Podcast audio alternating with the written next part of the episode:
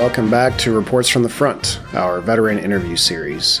Due to some descriptions of violence and combat, listener discretion is advised for today's episode, in which I interview former Infantry Marine Sergeant Rich Cervantes about his experiences on deployment during the war in Iraq. 14 hours in Husaybah.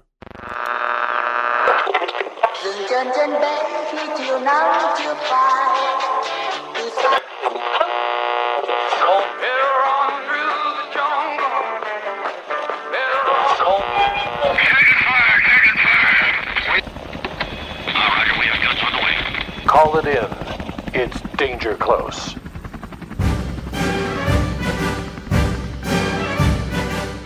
Welcome, everyone, to Danger Close, a war film podcast. We have a very special guest today, former Marine Rich Cervantes.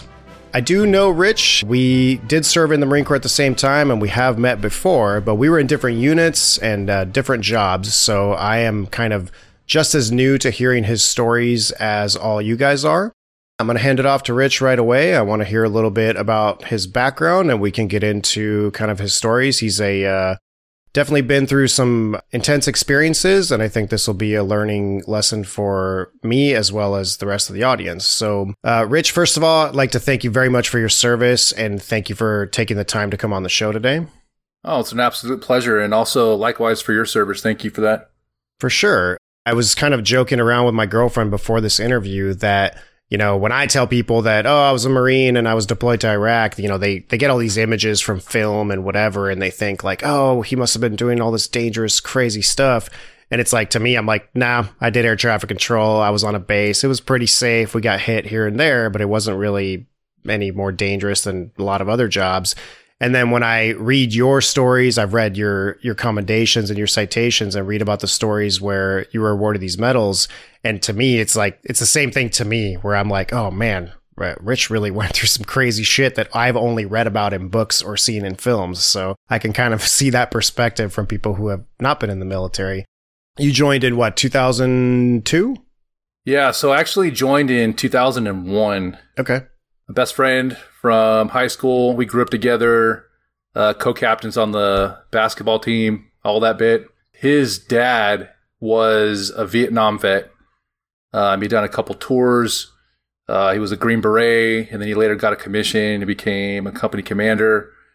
And um, you know, being a baby from the '80s, I was always into you know patriotism and military stuff, and always looked up to uh, my buddy Steve's dad you know, growing up. But I didn't know what I wanted to do after high school because I graduated in 2000. And so, you know, me and Steve had played basketball together. And then um, I was going to play over at the local junior college, uh, Sierra College.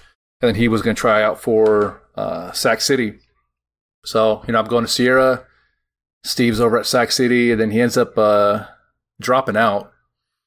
And he gets an ultimatum from his dad basically to, you know, join the military or hit the streets. And so Steve ended up uh, joining the Marine Corps. And like I said, him and I were best friends since we were really little. And, um, you know, he was, Steve was kind of going down a wrong path before that. And then after the 13 weeks he spent down in um, San Diego at the Marine Corps Recruit Depot, um, he came back just, hey, he's wearing clothes that fit. Uh, he was very mature you know, than the way he acted and stuff. And I'm like, man, look at this guy. and it happened to ha- happen at the same time as my girlfriend breaking up with me, my high school sweetheart. And so it's just like everything happens for a reason, right? Mm-hmm. So Steve, he's on, um, you know, leave from boot camp before he goes and does his training. Steve's like, "Hey man, why don't you come and uh, you know, just check out the recruiter and just, you know, see what they have to say." So I go down there. It's like, "Oh, let's go check it out." Yeah, I signed up that day. I don't know what it was. They just have it down to a science. They see a lost soul at the moment, and they're promising, you know, travel, adventurism, discipline, you know, all these things that as a young, you know, I think I was um, 19 at the time, looking at like, wow, man, okay, what do I do now since, you know, I was in this relationship and, and I was even tr- trying to get my basketball, you know, career started and I had destroyed my ankle like the week after I got broken up with. It was just like a double doozy. So Steve came in at the right time. and was like, "Hey, come check out the recruiter." So yeah, man, I signed up that day and I told my parents, and they're like, "What?" Dad was super proud. Mom was super worried. Sure. I hadn't picked a job specialty at that moment. This was like springtime of 01. So they told me about the delayed entry program, and I wanted to play at least one season of, of college basketball before I went in. I think you can do like up to a year, if, if I'm not mistaken, Mm-hmm. of the delayed entry program. So, okay, cool. You know, I'll, I'll get ready. Um, I will be in shape because of uh, college basketball, um, but it'll give me some time to pick a good uh, military occupational specialty and uh, do some studying beforehand to make it a nice, smooth transition into boot camp.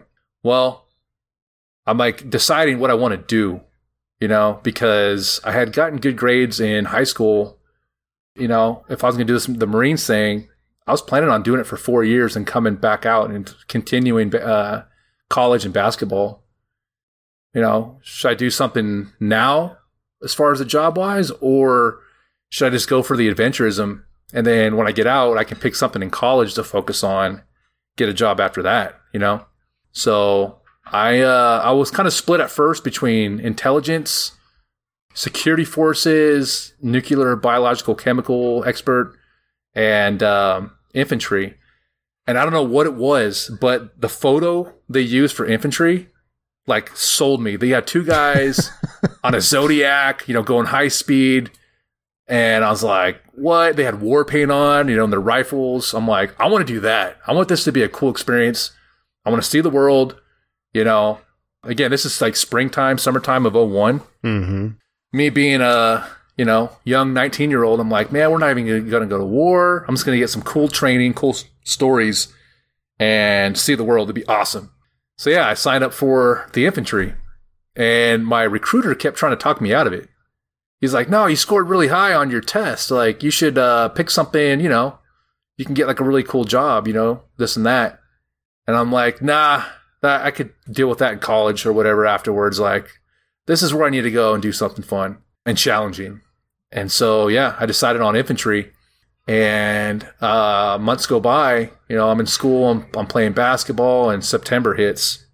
And as you're well aware of, of September 11th of 2001, that was 9 11, which was very rough for my mom because at the time, when I was a freshman in college, I had basketball practice that day, and she had woken me up that morning just hysterical, crying, telling me, you know, we're going to war. And I, I just remember that day very vividly of like waking up and like, what the hell is going on?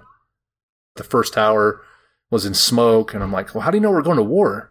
Like maybe that was an accident. And as I'm watching this, I see the, the second tower get hit. And I'm like, okay, what, what the heck is going on? This, you know, this can't be an accident. There's two of them now. And that was like a, a, a very vivid moment of like a reality check of what is you know I'm getting into.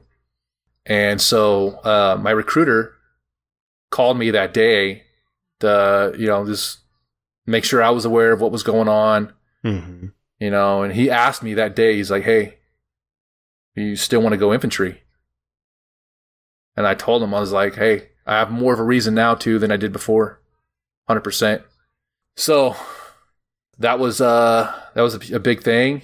Played some basketball a couple months, and then in the late February, end of February, went down to MCRD San Diego to uh, kick off the whole Marine Corps career. Go to boot camp and get on the yellow footprints and get yelled at and Mm-hmm. all that stuff. Shave the head. That was quite an experience for sure. Rich shipped out for Marine Corps recruit training for 13 weeks, the longest boot camp in the armed forces.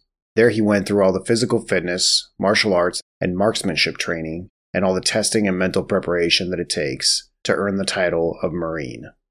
I was uh, I was in good shape from from basketball, and um, my parents were really good with discipline, and so was my grandma. Just shout out to grandma for uh, having to use her paddle every once in a while when I was young to keep me straight. uh, match that with playing sports, like it wasn't too much of a deal um, to get yelled at. what was supposed to be 13 weeks ended up being five months at boot camp. Oh, really? Yeah, so everything was going good at first. The only thing was, you know, I'm I'm six foot seven, and I was eating the same amount of food as everybody else, Mm, and I was losing a lot of weight. sure.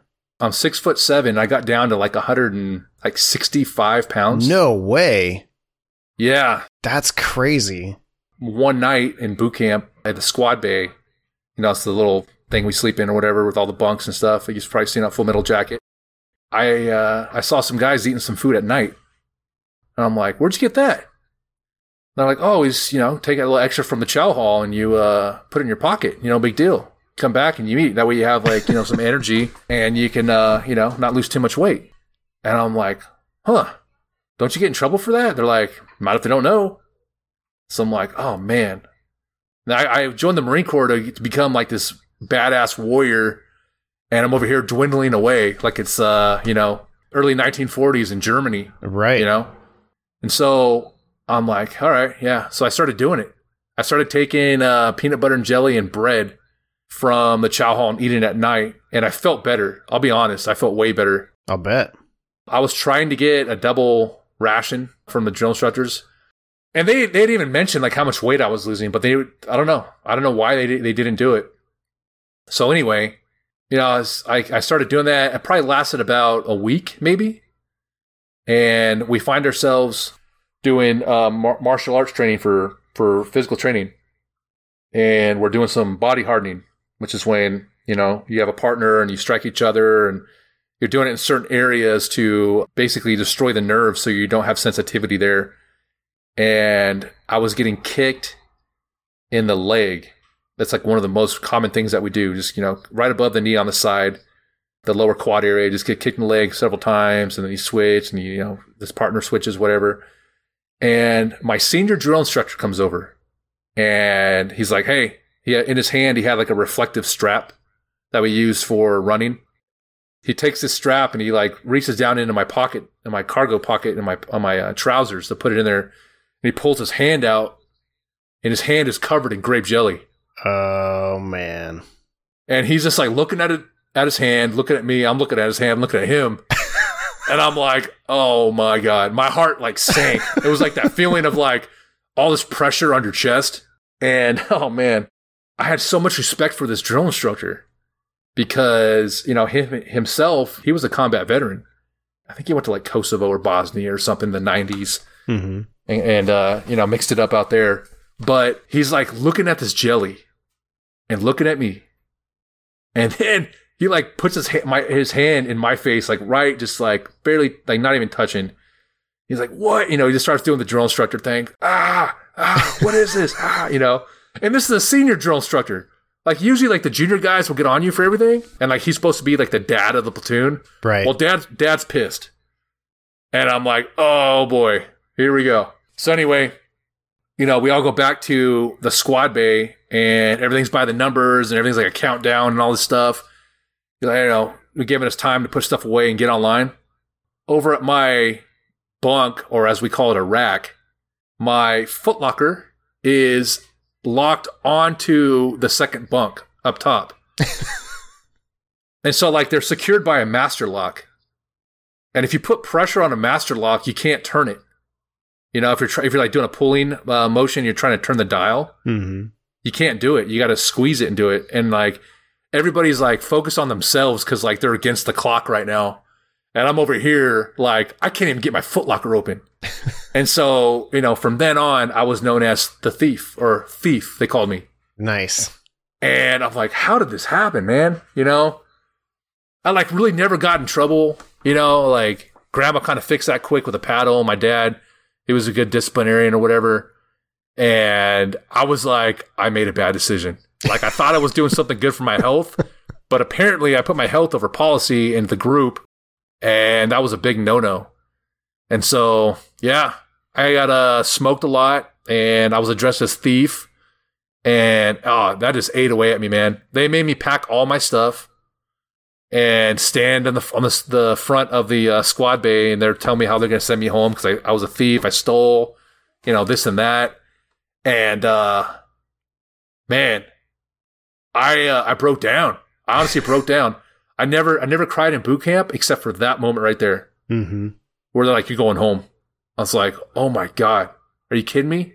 Like I'd always made my family proud, you know, with school, with basketball, like whatever, didn't get in trouble, and now I'm going home because I stole some bread and peanut butter and a little bit of jelly. What the hell? Because you were wasting away, literally. yeah, because I was wasting away. And obviously, I, I, didn't. I didn't get sent home, but they got to me for sure, for sure. After that, man, I was like a little bit depressed, but then I just became like you know, you know like Gomer Pyle in uh, Full Metal Jacket, where he like flips a switch. I can kind of connect with that a little bit because I started having like emotions and feelings. I'm this like freaking robot of uh, doing what has to be done, not really thinking about it, not feeling anything about it, and just trying to dig myself out of a hole, basically. To fast forward a little bit, we were in field week. Can't remember what phase that was in, but it's basically a week prior to the crucible.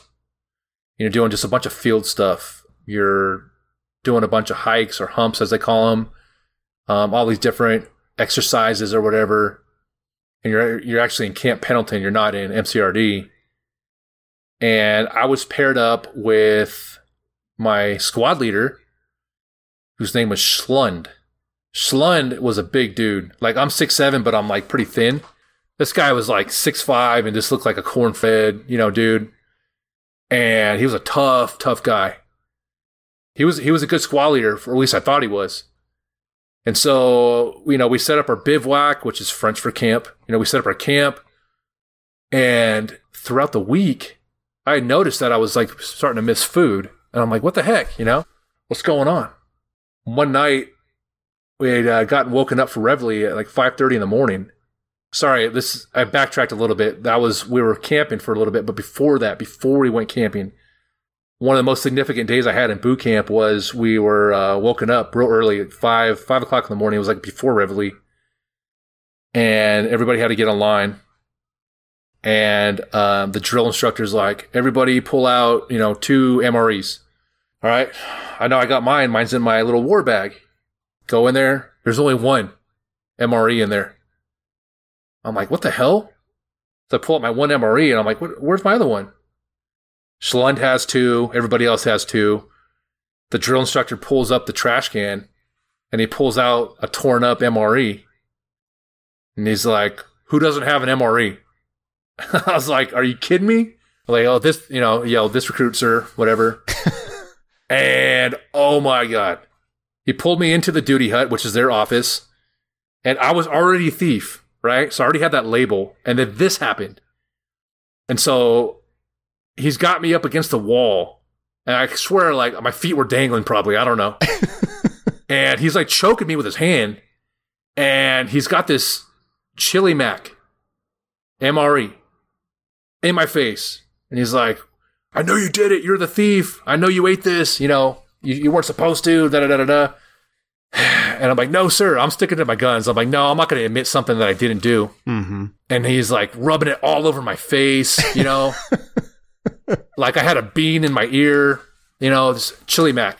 So he's like, he's like, you didn't do it, huh? I'm like, no, sir. I, I, this recruit didn't didn't eat the MRE. He's like, all right, well, we'll we'll see, we'll see. So he has me come out in the front of everybody, has me kneel down on the ground, and it has everybody like basically like a, a circular line they call the wagon wheel. And everybody was supposed to come up to me and him and say if they were the ones that were responsible for eating that MRE. And everybody said no. And then I got smoked a lot. Just for those who don't know the terminology, getting smoked means that you got put up front and center and made to do like crazy exercises for five minutes straight or whatever while drill instructor's screaming at you, right?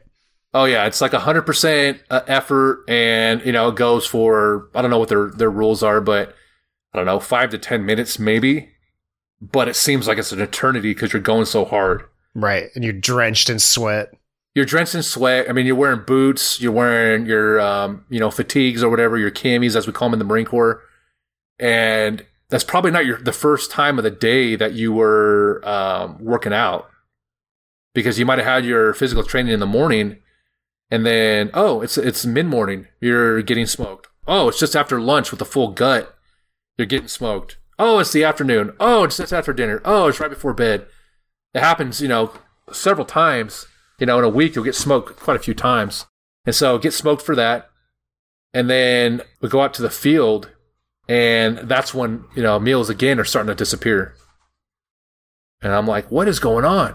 You know, and so they really started messing with me. Uh, the drill instructors, they were, uh, they found this like big rock and they put it in my pack. Like, hey, you're, you're taking this. I'm like, all right, you know what, what, what the heck is this for? Just to make it harder, obviously.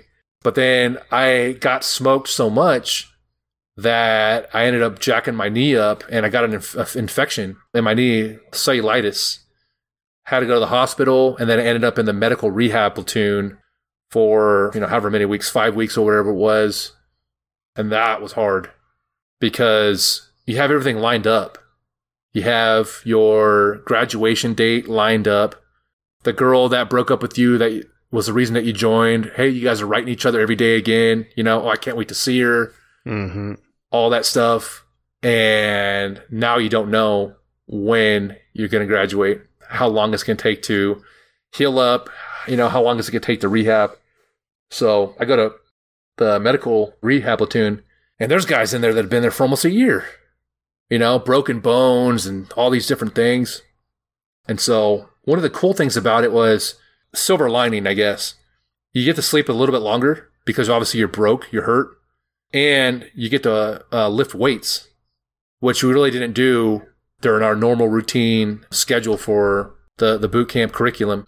So by doing that, I was able to actually get stronger upper body, was able to do more pull ups, got my knee better. And then it was time to go back to a platoon after about five weeks. And so if I remember correctly, I had went to the rehab platoon on like training day 45 or something like that. The drill instructor in MRP is like, all right, you're picking up with um, Kilo Company and your training day uh, 54.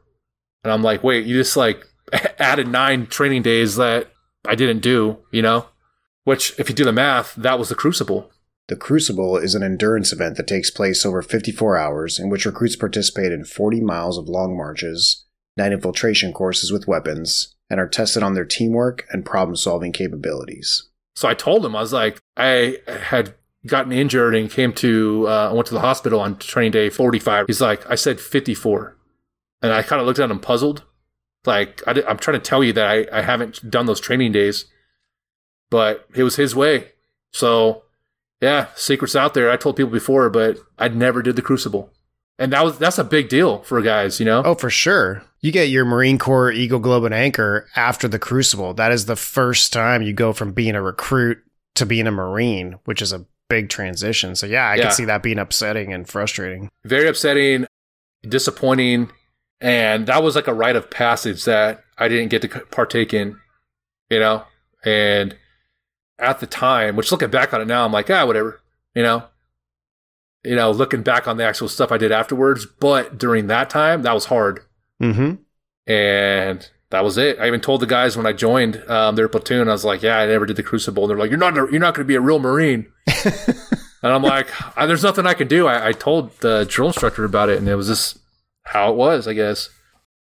Finished out with Kilo Company, graduated the week of Fourth of July, and my family came down. All three sets of grandparents were there, which was super rare but awesome. Um, that's one of those times in my life that like that happened, which is really cool to like reflect on. We went to Disneyland, and I went from boot camp to Disneyland. You know, it's a big, uh, big change there. I found myself in the happiest place on earth. You know, it's cra- pretty crazy. So after a little bit of leave for the holiday, went down to Camp Pendleton for School of Infantry in the Infantry Training Battalion. I'm really curious about this because now our experiences diverge. So I- I've explained this before to the audience, but as Marines, we all start in the same exact boot camp. West Coast guys go to MCRD and Camp Pendleton. East Coast guys go to Parris Island. And I remember being with infantry guys in my platoon. You all do the same exact basic training, which is kind of cool because you get to interact with everyone, different walks of life, different test scores, all that stuff. Yeah. And then once you move on from boot camp and you go to your um, your A school or your initial training, that's where everything starts to diverge. So slightly different timelines. But when I went to the, you know, Pogue version of infantry school, you know, a person other than a grunt, uh, they still train us. So I did three weeks of combat training, whereas Rich was going to the full school of infantry, which I don't have any experience with. So I'm very interested to hear about how long that was and what the training was like. Yeah, I'm, I'm trying to remember how long it was. Um, it was more obviously more than your uh, MCT. I Or think it's close to three months, maybe. yeah, that sounds that sounds pretty accurate because um, I got to my unit after that training in the fall. So yeah, it lines up pretty good. Okay. And you're going in as an whatever the training version of 0311 is, I'm assuming. So you're going in as like basic rifleman training at SOI, or do you get Everybody is a 0300 Okay. initially, and there's a certain amount of weeks that you train all the same, just the basic infantry skills, um, land navigation, probably a lot of the stuff that you did while you're at Marine combat training. So it starts off, everybody's a 0300. You all train together, you do very similar things. Like I said, land navigation, patrolling, laying in a defense, doing claymores, AT4s, like all the real basic, generic, fundamental infantry things. You get tested on a lot of things, like all those those scores that you, you get from different trainings or whatever, PT, all that stuff. You submit what you want to do as far as a specialty. So yeah, there's 0311 infantry rifleman, and then you also have an 0331, which was a heavy machine gunner. Or I should say it's, it's a machine gunner. I shouldn't say heavy because it also uh, trained with medium machine guns as well. So you have your rifleman, your machine gunner, you have a mortarman, 0341 for mortars, and direct fire, 0351, which is your assaultman, and it's changed over the, over the years. But at that time, they were focusing in both demolition and also like anti armor platforms, shoulder fired, like the like the light to medium stuff. Okay. And then one more number up, which is 0352, is a TOW gunner. And a TOW is like a heavy anti tank missile system. And that's what I was. I became an 0352 TOW gunner because it sounded awesome. And I was absolutely right. It was super awesome. Yeah. So I saw that your TOW gunner stuff and your citations. You want to tell us a little more about that job? Yeah. So basically, a, a TOW gunner does a few things. Our biggest asset for like an infantry battalion or even a tank battalion is to screen for the battalion. We're basically like a scout. We do reconnaissance. We have an anti tank missile that goes almost four kilometers. Whoa.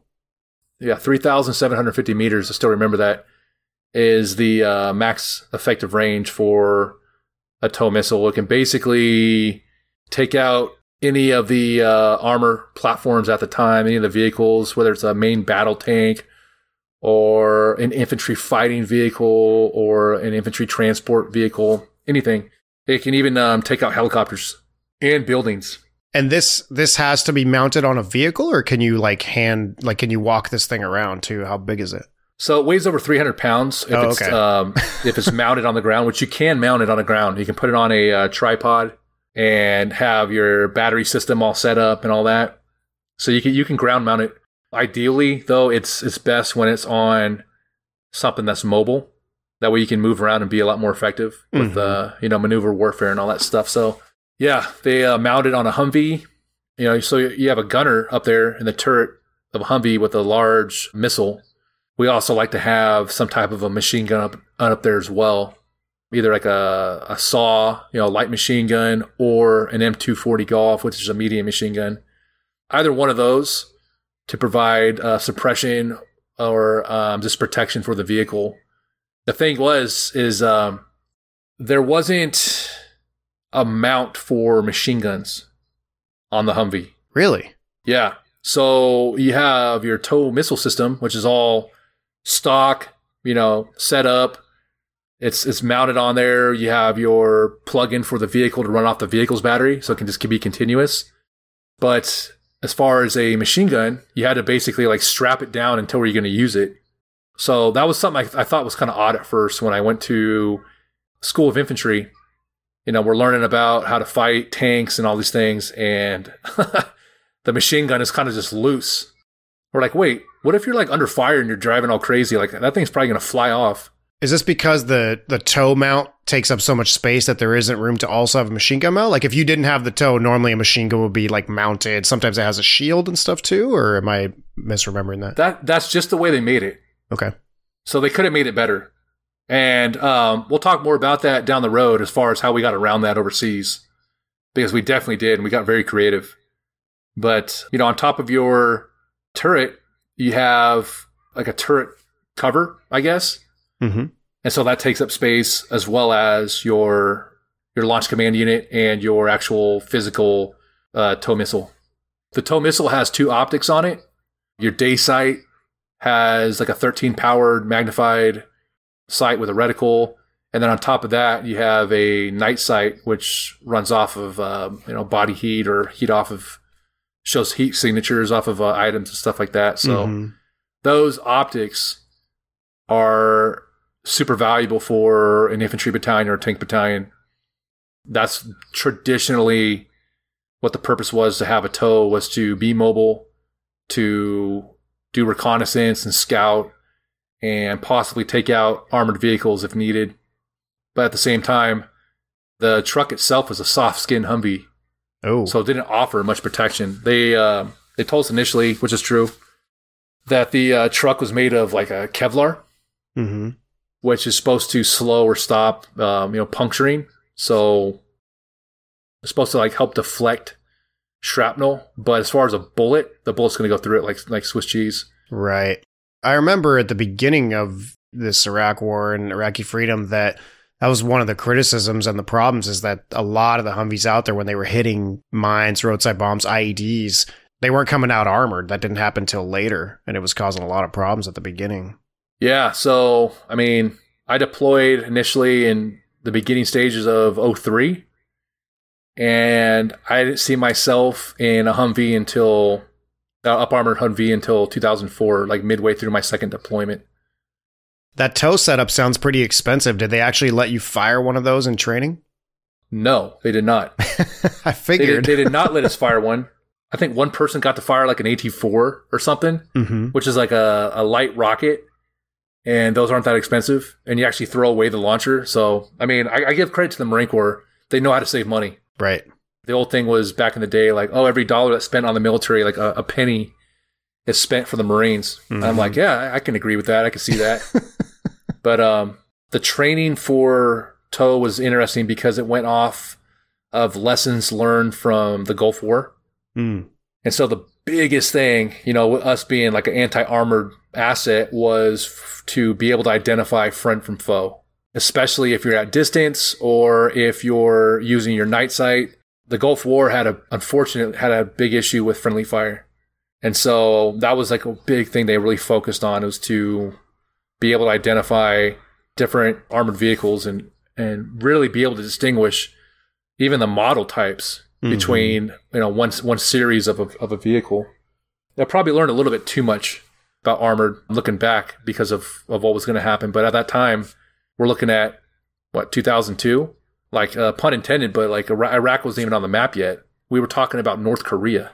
hmm We were talking about North Korea. Afghanistan had winded down because you know our guys did a great job the year before, and it was like okay, you know, there's North Korea maybe, but you're most likely going to get to a unit in you know First Marine Division or wherever, and most likely do some type of training where you're going to be on a ship and you're going to different countries and training with them and, and kind of traveling the world, which is typical peacetime stuff Right.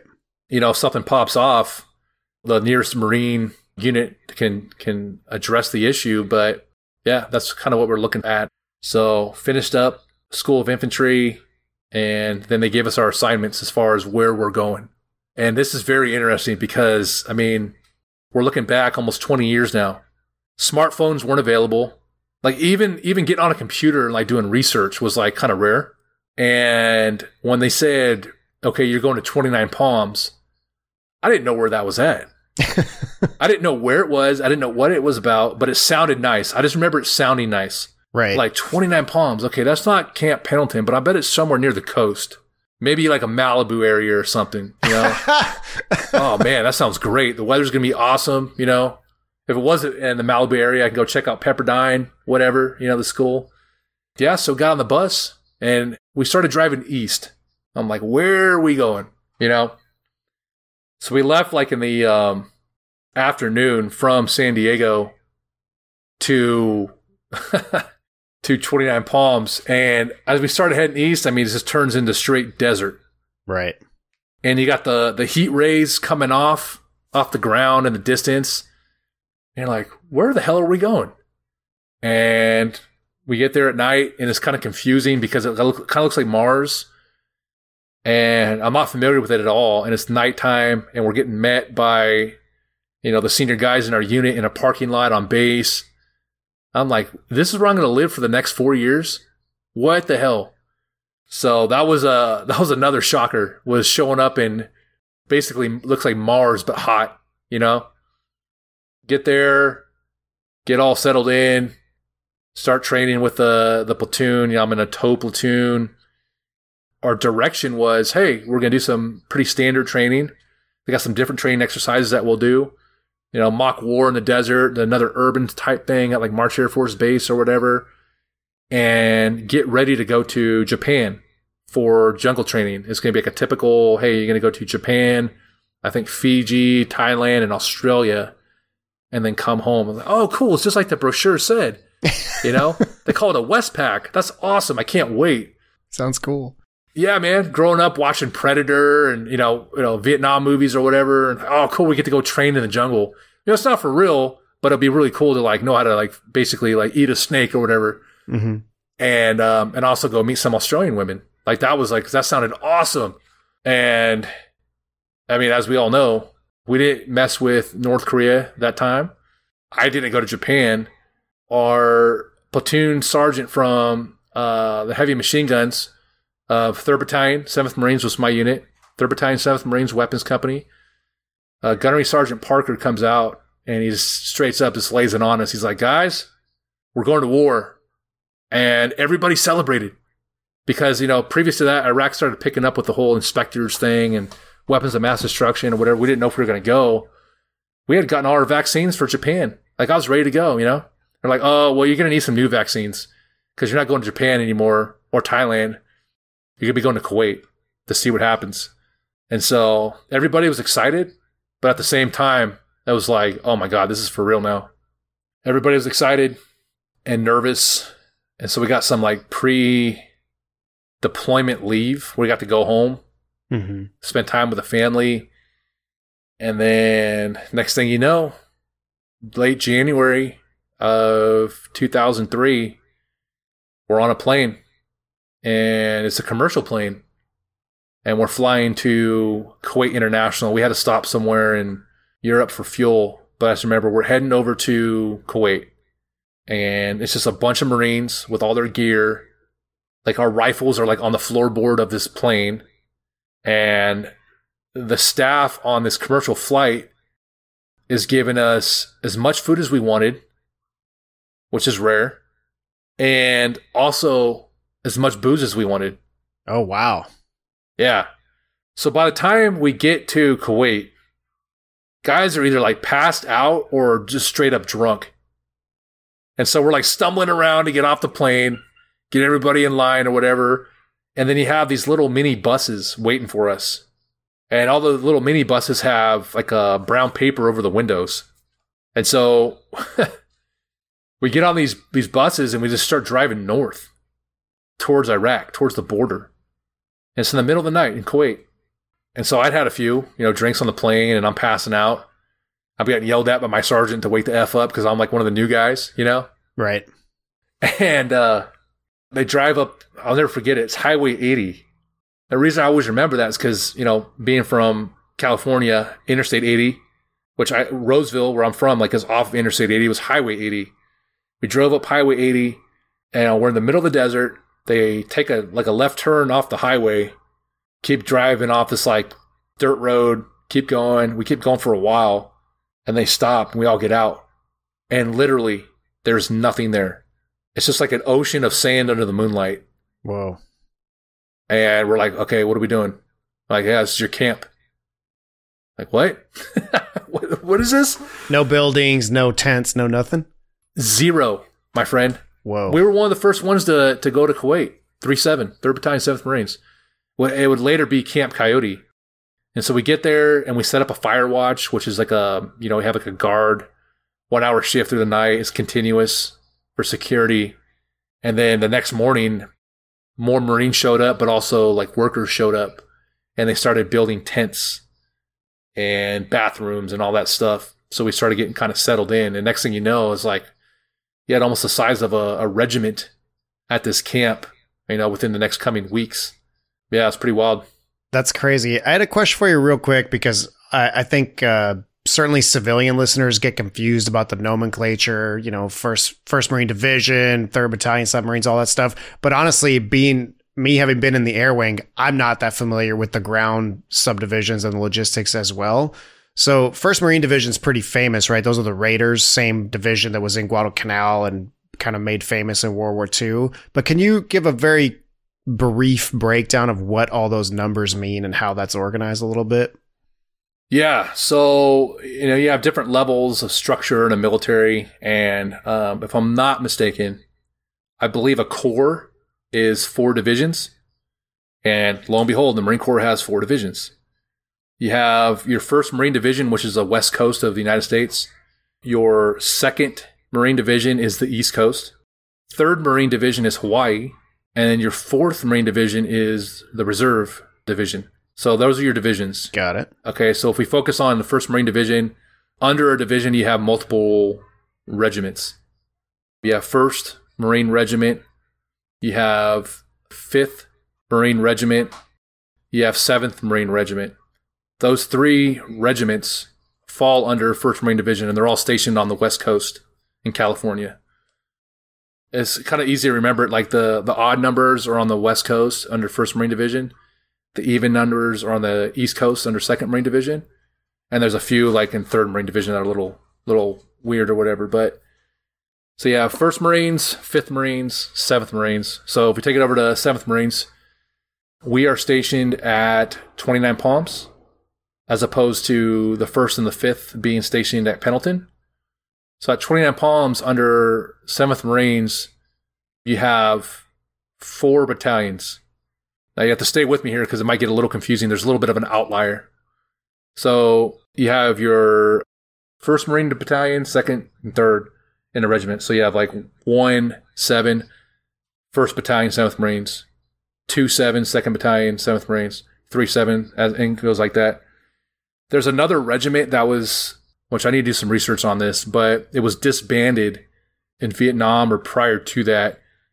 But fourth Marine regiment was broken up and one battalion from the regiment was sent to each of the other regiments.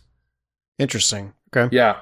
I think what always confuses me about this is that while when you're labeling it like this and you're going in order, so like if a corps is the entire Marine Corps, then obviously the number of people involved gets, you know, we're, we're looking at something that's narrowing down as we go. So you got corps, and then division in terms of Yep. size, and then regiment, Yep. battalion. But colloquially, when you guys are like, oh, three, seven, it's in a different order. It's not necessarily like, like you don't say, oh, yeah, we're first Marine Division, seventh Marine Regiment, third battalion. Like you say it in a different order. And that's, I think, what is easy to confuse. But, anyways, that, that was definitely helpful. like a little way to remember it too. It's like uh, think of of third battalion of Seventh Marines, or also the way we write it is like a three slash seven. It's a part of a Mhm. whole. So if you think of like a fraction, you know, three or whatever. So yeah, third battalion, Seventh marine. So you have corps, division, regiment, battalion, and then a battalion is broken up into companies. And so companies can have you know anywhere between I don't know, 120 to like almost 200, 200 plus Marines. And then within a company, you have your platoons. right. In a platoon, you have a squad or a section, depends on how you're set up. And then fire teams. Right. That's when it starts to get a little more tangible because we're talking about three people, 11 people, you know, people that you would actually deal with. Yep. Okay, that's helpful. And I, I notice in your title. So, for example, if we look at 2003, we're talking. So you were a TOW gunner in TOW platoon, weapons company, third battalion, seventh Marine Regiment, RCT or Regimental Combat Team Seven, First Marine Division. Where's the RCT fit into that? So, a regimental combat team is an organization that was made for the war at that moment in time. Okay. So, it might be, you know, battalions from other regiments, or it's just, hey, you know, out of out of uh, Seventh Marines, we have two battalions here, and we have some admin with that. That's going to be like a, a unit, basically. It's a little unique. Okay, it's like custom making a team that you need for a specific task or a specific tactical use that you kind of kind of pull from wherever you need as as like a commander. Yeah, exactly. Because I, I think that um, you know not every uh, battalion deployed at the time, so you have one back in the states. I know there was a unit uh, battalion that was in Okinawa during the invasion of Iraq, and typically your deployment is supposed to be six months um, mm-hmm. when you do that Westpac, and that's including Japan and all those other places that we talked about before, finishing in Australia. They ended up staying there for almost a year. They did like actually two cycles instead of your typical one in Japan. So things got, you know, a little hasty, I guess, a little unique for the situation to make it fit.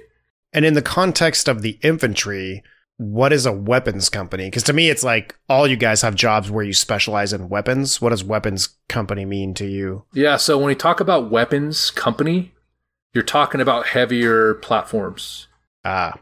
In in a battalion, you'll have rifle companies, which is your you're probably your typical what you're thinking of when you think of Marines of guys walking around with rifles. Right? You have those traditional companies, then you have your weapons company in that battalion.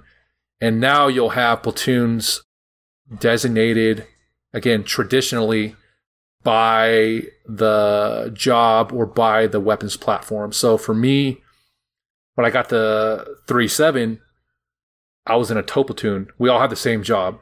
We all focused mm-hmm. on the TOW platform and everything TOW. There was a heavy machine guns platoon. There was a javelins platoon. Those guys that were assaultmen, the heavy platform that they could use is a javelin, which is a little bit smaller than a TOW. It's very uh, mobile, but it packs a hard punch for armor. It's a missile. Right. And then he also had mortars as well. Okay, that makes sense. So the more the more specialized weapons beyond obviously everyone's armed, everyone has an M16 with a 203 or yeah. somebody has a 203. Usually that's a squad leader, right? But Yeah, you have a grenadier. Yeah. And as you'll see as we talk a little bit, we're pretty flexible. And that's kind of a, a big thing for the Marine Corps is to be able to, to change on the fly and adapt. You might get platoons that mix job specialties. You might get uh, a scout sniper platoon being moved from headquarters and service to weapons company. Just whatever makes the most sense at that time is what we're going to do.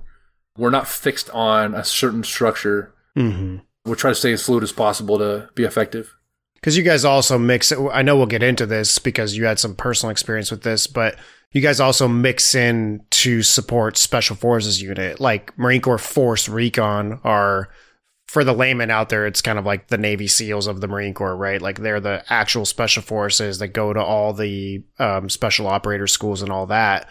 But they're smaller units, right? So they need support from uh, I don't want to say regular infantry, but kind of the bigger the bigger group of infantry, right? Yeah, so they they can get attached to a battalion as like a support, and then they can go do their thing. You know, their special missions or whatever, and we can mm-hmm. support them with, you know, if they need mortars, hey, we're right there. If right. they need a quick reaction force, a QRF, you know, we can respond.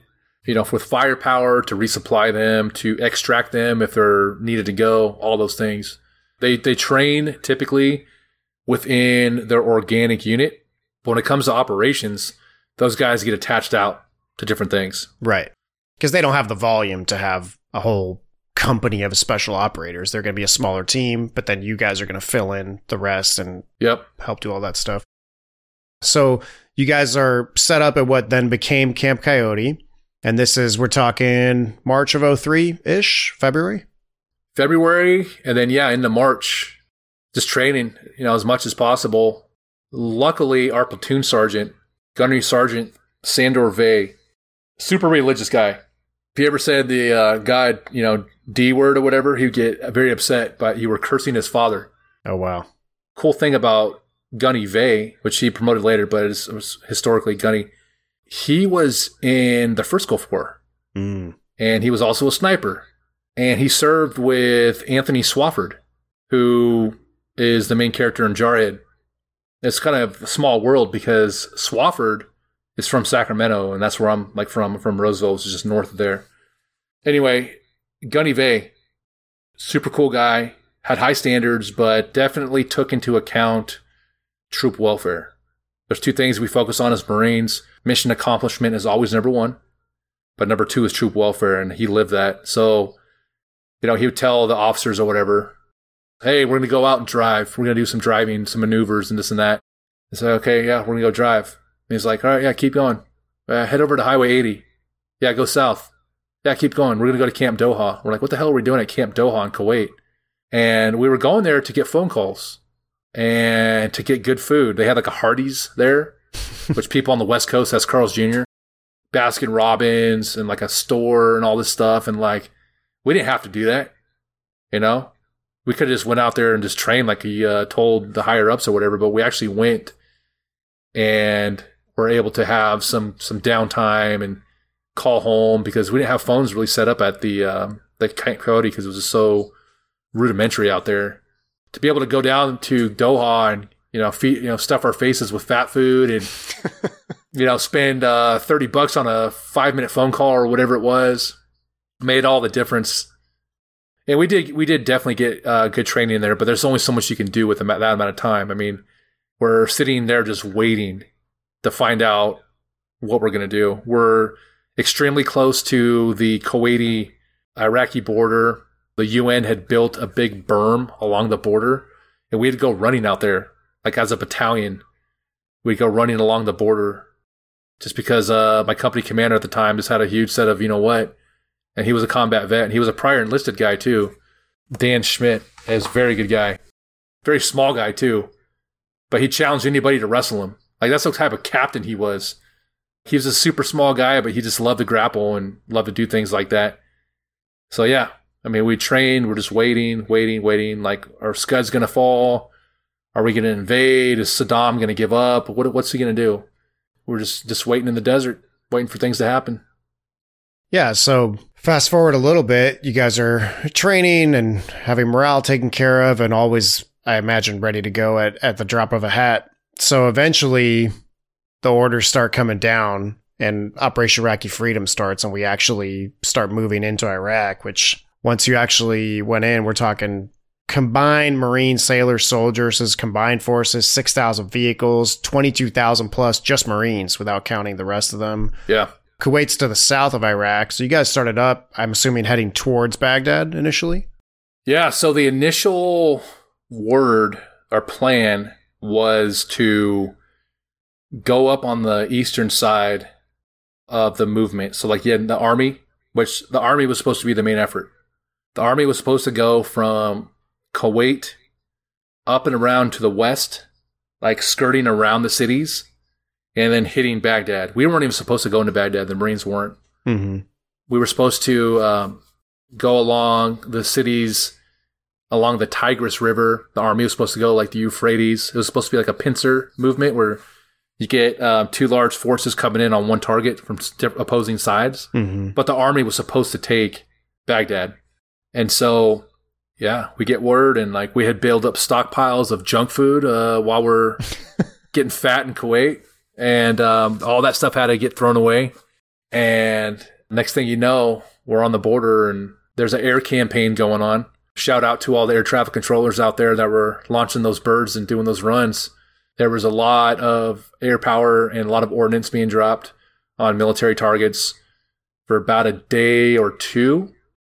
And then we got the uh, green light to cross the border, which was kind of interesting because as we're getting closer to the border off of Highway 80, we pass a um, a Kuwaiti army outpost, and I'm checking out their gear because they buy a lot of stuff from us. Mm-hmm and they have a Humvee and they have like a TOW system.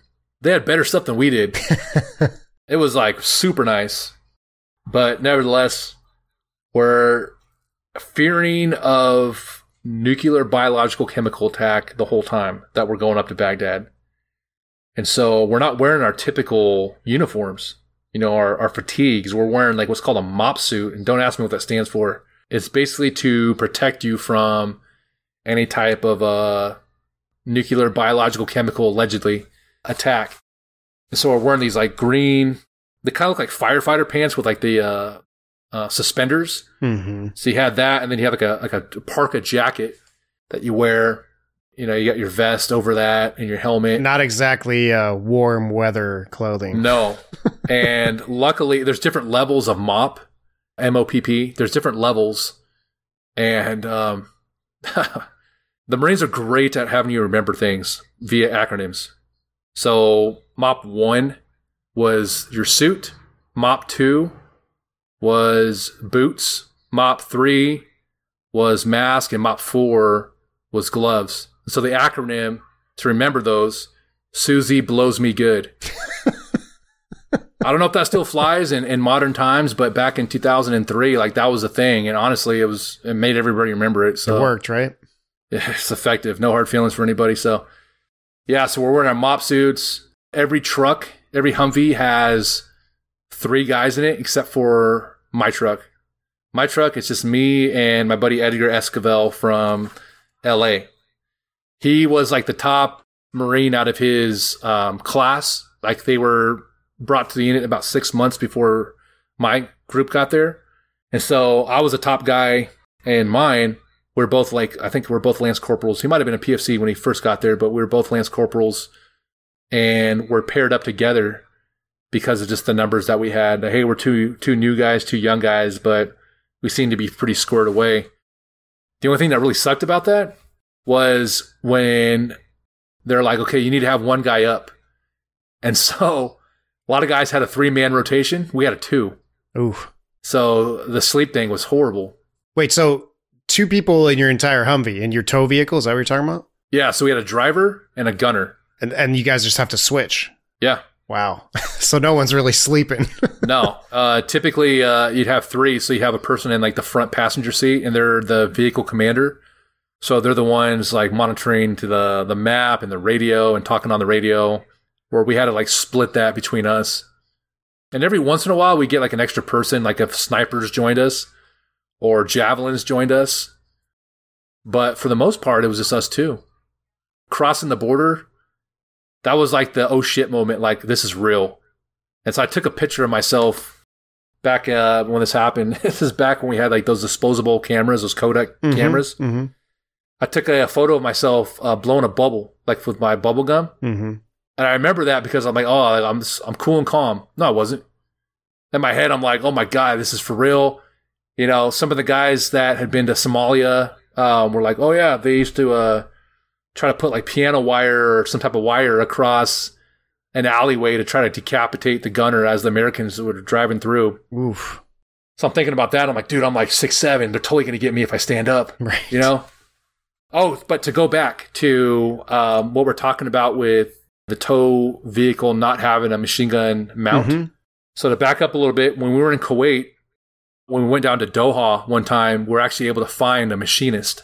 Oh, cool. One of our section leaders actually had like drawn up a plan for a mount and they just made it happen. They built it and they put it on every vehicle. It was steel, bolted down. It even had like a, a thing for ammo.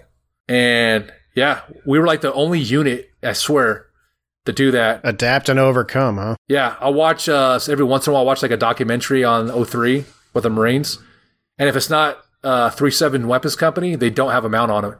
Wow. We're the only ones that had it, but it was super awesome. It was super stu- sturdy. You could mount your medium machine gun up there with like 200 rounds of ammo and rock and roll. That was extremely valuable because I didn't fire one TOW missile in my first deployment, but I fired thousands of rounds out of a machine gun, so it was super valuable. You want to get into what you got your NAM for? That NAM's a Navy Achievement Medal for everybody listening. So this is kind of your first big award. This also led to your Purple Heart, and I- I'm assuming this is kind of your first sort of big action, or did you have some combat experiences before that in 03? So, like in the first couple days, we got into an engagement a little firefight. And to paint the picture, are you guys still mostly sort of traveling on highways in the desert? Are you getting into towns and more urban streets and stuff, or is it mostly out in the open? All the above. Okay. Yeah, we're covering a lot of ground, um, a lot of night movement, and the first enemy engagement I got into was like in like almost like a farm, like rural area, like a hinterland of a city. I'll remember the fire starts, you just start hearing cracks over your head, and you're looking around like, okay, where is that coming from? Daytime, moving around, get shot at, stuff's cracking overhead, and I, just start shooting in, in a direction. So this is your first time getting shot at. Yes, heart's racing. Luckily, we we have a couple combat vets from like ten plus years ago in our unit, so they have a little bit of experience. But even like my senior guys in, in the platoon, the corporals and sergeants, like nobody had ever been in combat, so this was a first. You know, we take positions behind um, a little bit of a berm, and we kind of identify the area that it's coming from. We're just laying down on it, and I'm just going nuts on the 240 Golf. I'm just like laying hate, you know, shooting a lot of rounds. And then Esquivel's like, "What are you shooting at?" And I'm like, "I don't know." and I'm like looking around and like nobody else is shooting. I'm like, "Oh, maybe I should, maybe I should stop." and I'll never forget our sergeant major, who was a former recon guy, is like Iceman. He's like super cool, calm, and collected. He's like peeking over the top of the berm and like peeking down and kind of looking around. And then I look, and our battalion commander was also with us. He's an officer. He went to college or whatever, and he's like damn near under a Humvee, like taking cover. I will never forget that. That was so awesome. It was funny too, because like this battalion commander was always like acting like he was such a, a badass, you know, all these speeches he would give and all this stuff. He's kind of an arrogant guy. And then seeing the guy who never yelled, just like operator, man, you know, just cool, calm, just kind of scanning. Okay, what are we gonna do next? I'm like, that guy's badass. So yeah, legs were shaking during that time. Ton of adrenaline. After the smoke cleared or whatever, we just moved on. And I remember specifically, and this happened after, you know, many times afterwards of getting in a situation like that. Your adrenaline goes, goes, goes, and then it drops when you're done. Once you feel like you're safe, it's like a dump, like an ad- adrenaline dump. Mm-hmm. You get super tired, you get super thirsty, and you get super hungry. Interesting. You have to like replenish everything. And so we'd have those every once in a while moving up towards Baghdad. But again, we weren't supposed to take Baghdad. Our army was going to handle it. They were kind of, they were hitting some cities, I think, but trying to go around. Basically cut the head off the snake and they were working on that, that body along the Tigris River. And so, you know, we're, we're driving, we're driving nighttime, daytime, trying to get some sleep, all these things the army was providing our logistics for us. So they would try to resupply us with fuel, water, ammo, food, all the all the major things. Actually, uh, we're moving through a, a town one time. I can't remember the name of it, but I had driven a little too wide on an intersection and gotten stuck. Like my Humvee got stuck. And so we're in this like town. There's a bunch of people around us. We don't know if they're enemy or not and my vehicle's not moving. And so I'm getting yelled at by the sergeant now.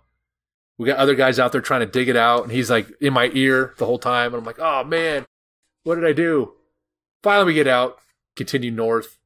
And yeah, man, it was just like hit or miss going through towns or whatever. Some people are very, very excited to see us, and some people weren't. Oh, another fun fact. While we were invading this country, we saw a ton of pilgrims. There, there were a lot of people on a pilgrimage towards Karbala, which Karbala is a very uh, holy city for Shia Muslims. Mm-hmm. And they weren't able to do this annual pilgrimage during Saddam's last, like the last 20 plus years. He wouldn't allow it. And so they weren't able to, like, you know, carry out their religious rites. And uh, it wasn't just Iraqi. You get a lot, a lot of people from Iran and other countries trying to go to Karbala. And so while we were pushing up, he had a lot of people on foot just walking. Wow. Miles, miles, miles away from Karbala, just trying to get there to to be a part of that religious ceremony. And so we were getting a little frustrated on the way up because honestly, the Marine Corps thing was to kill people and blow shit up. And a lot of people had surrendered, and a lot of things that we wanted to blow up were already blown up because of the air campaign. They stole our targets. So we're getting like frustrated about that. the helicopters and the tanks were taking out armored vehicles, and we're like, we want to, you know, put a TOW in that. We want to get in a fight, and we're just getting so so frustrated. And so we get to the outskirts of Baghdad. This is about about two weeks into it, and we had to stop. The army had not caught up. Oh wow. The army was about almost a week out from getting to Baghdad, which was crazy. We're like, what the hell? Like, you guys are supposed to take Baghdad. We're supposed to take the other cities, and then that's it. And here we are. We're sitting outside of Baghdad for about five days. We're out there, just out in the middle of, of the desert, just outside the city. And we were running low on everything. We we're low on ammo, food, water, fuel, batteries, and everything. So we had to like conserve. We're down to like one meal a day and one bottle of water a day Wow. And super low on fuel. And so a lot of my army friends out there that try to give me shit about being, you know, in the Marines or whatever, I'm like, hey, dude, were you there that first tour? Because we could talk a lot about that as well as other things. That's only if they talk, you know, talk first. I I, uh, I actually have a lot of respect for military across the board, job specialties, whatever, you know. But when they try to get cheeky with me, I'm like, hey, I'm gonna slam you, dude. Come on. So we're there for five days waiting.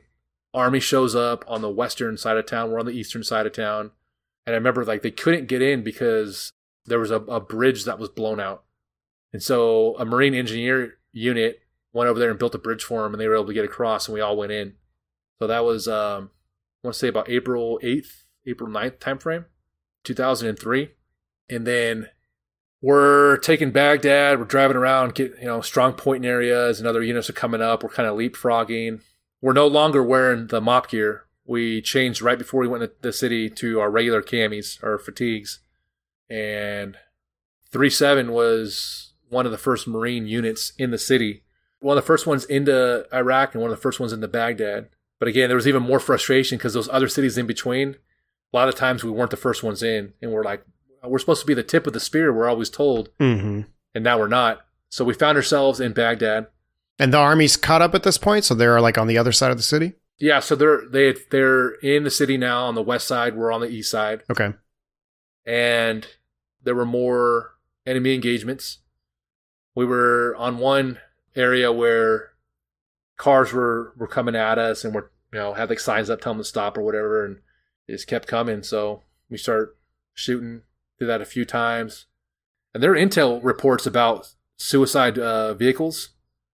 That's why we're so cautious because we had all these these reports, you know, like Al Qaeda might be trying to get involved in this conflict and whatnot.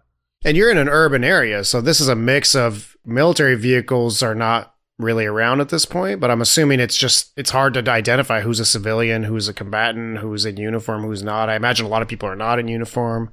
Yeah, so there there were a few like um, loyalists, I would call them, that like fought to the death Mhm. in their uniform and that whole thing. You know, it's like their their their dying wishes or whatever. Army regulars. Regulars, yeah, yeah. But we started hearing about guerrilla style fighting.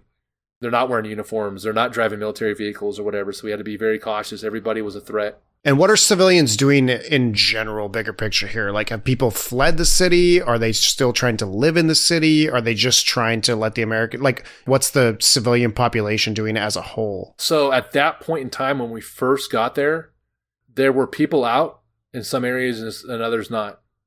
I was actually surprised of how well received we were. People coming up and like kissing us on the cheek, you know, like there were fathers like they wanted to marry their daughters off to us, and giving us flowers and all this stuff. And it's like, Right. whoa. You know, you hear all the things about Saddam and his rule, and then to actually be in that country and seeing how some people were elated that we were there, and then there's other people that were extremely pissed off. Mm-hmm. And I, I don't know. I feel like the people that were pissed off outwardly were the people that probably, um, you know, had some advantages to living under Saddam's system. They had more to lose, yeah. Yeah, exactly. So they might have been a, a Ba'ath Party member, you know, working for the government or whatever. So fast forward, I think that was the eighth, the ninth were tasked to conduct a roadblock, basically set up security for a logistics convoy to move throughout the city. Very urban, so like on a freeway. Just think of like a, you're inside of a your typical city on a freeway and you have a couple like off ramps down the road. You know, probably like a three lane uh, freeway on both sides or whatever. And so we have this major highway, Highway Six, blocked off, and nobody is allowed to pass. And I'm in the, the turret with the 240 Golf medium machine gun, you know, providing security or whatever. And Esquivel is is eating his lunch, and he's like, "Hey, you want to switch out?" I'm like, "Yeah, we can do it a little bit, no big deal." And uh, we have a sign up in Arabic, big red sign in Arabic saying "Do not cross, danger, Marines, all this stuff." And this small car is like driving towards us, and it's like beelining like right at us and it's not slowing down. It's getting closer. And my truck, my Humvee, was like the, the one that's in the very front of everybody. So I'm like the the first the first gun, if you will. Getting super close, super close, and I'm like, nope. Hold down the trigger and like light this vehicle up. And it got super close to mine. It was probably like 30 feet away. And when it like screeched to a halt, and I'm like just shooting, shooting, shooting, you know, machine gun fire all over this car. And then I stop. And It's just like silence. You just see like dust coming off the car, broken glass, you know, smoke coming off my barrel. And the other Marines are like kind of holding back a little bit, the guys on the ground. And then you see doors open up and like hands hands are coming out, you know? And so they go up there and search the car and get the guys out and start giving them medical aid. I was again, I'm gonna use this word, disappointed at the time because I hadn't shot like really any of them. When I started shooting, they ducked down, and they got a, some some wounds, whatever. But I didn't like nail any of them. But I just destroyed that car, and so this corporal that was with us, he was attached to us from the sniper platoon. I was still a very young Marine at the time. He starts this go like you know ripping me a, a new one. Those guys were gonna stop. Why didn't you? Why did you shoot at them? You know this and that. It kind of messed with my head a little bit because at first I'm like, they weren't going to stop. Then I was like, well, this guy might know better than I do because he's been around longer. Like, Mm-hmm. were they going to stop? Did I shoot that car un- unnecessarily? It kind of messed with my head a little bit. But then they actually searched the car, and that car had just looted a bank. So I felt less bad. Wow. Yeah, so I felt less bad about that. And what was what was your? Uh, because I know this changes depending on the theater and the situation, but your ROE, your rules of engagement. What were your instructions from above? Like, were you guys told at all to fire warning shots first, or was it just kind of like your judgment as to what you were going to do? Like, you're you're getting criticized by this other corporal, Yeah. but in terms of what you were supposed to be doing, like, what what did you know when the situation came happened? Yeah, so even at that time, like I knew that that was that was his opinion, but I Mhm. still valued it because Sure. he'd been around more. I didn't feel like I wasn't uh, justified in using that type of uh, force to address that threat. Mm-hmm.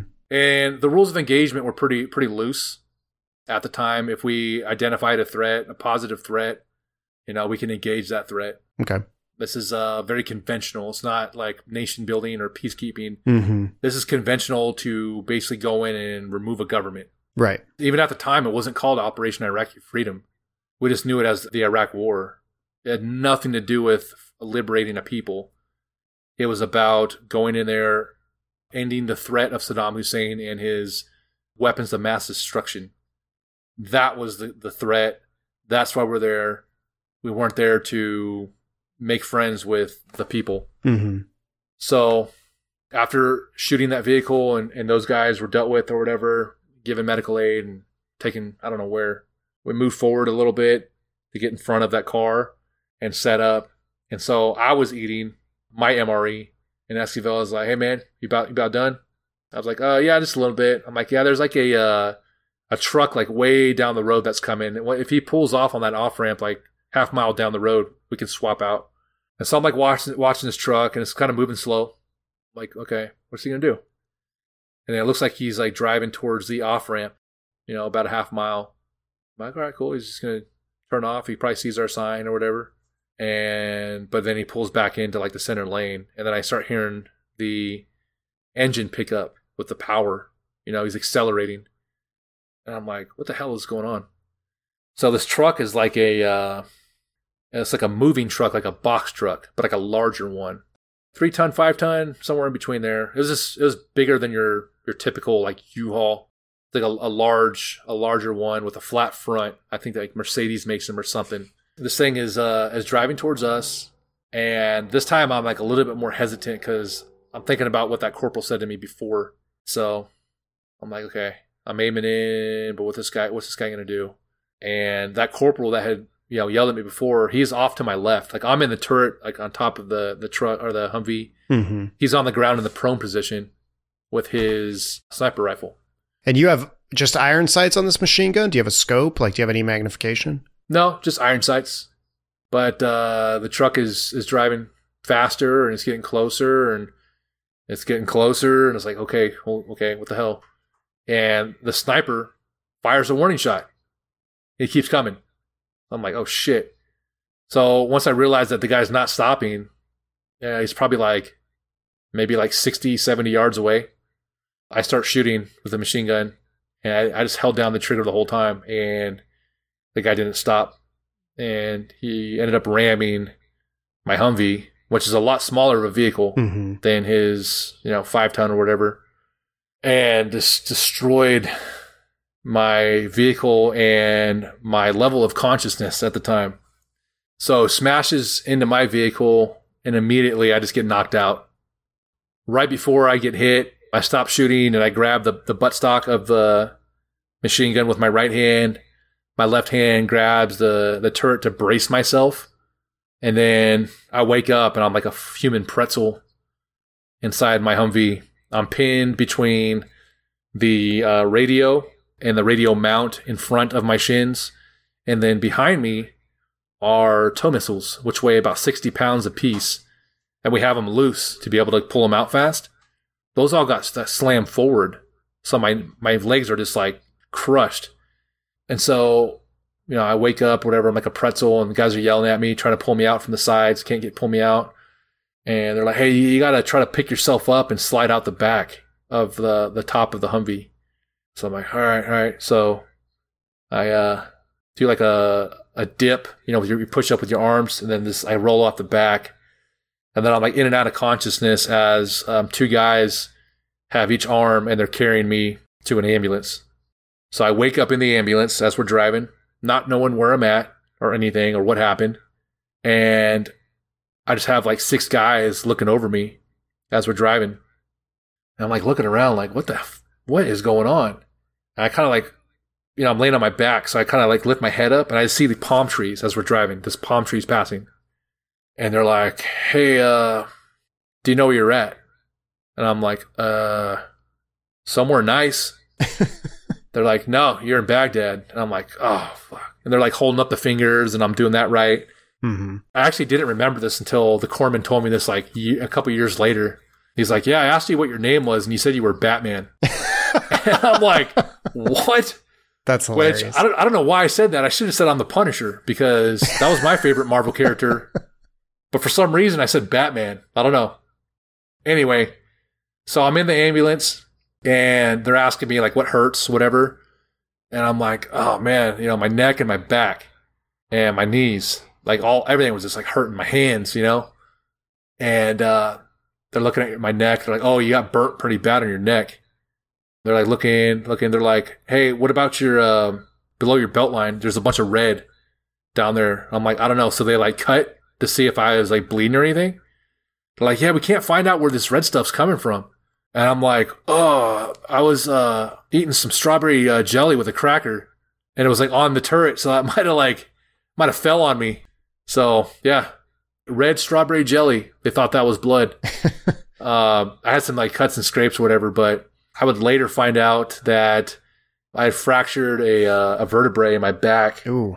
wedged another one, had whiplash, got knocked out, suffered a traumatic brain injury. So you had a fractured vertebrae, but you were able to function and just kind of over time it healed, or did you ever have to like get surgery or get that more worked on? So I didn't know it was fractured at the time. I just my back was hurting, which was weird because like all the guys already had back pain anyway because of all the stuff we were wearing. That I just felt like yeah, I just jacked my back up and it was whatever, you know.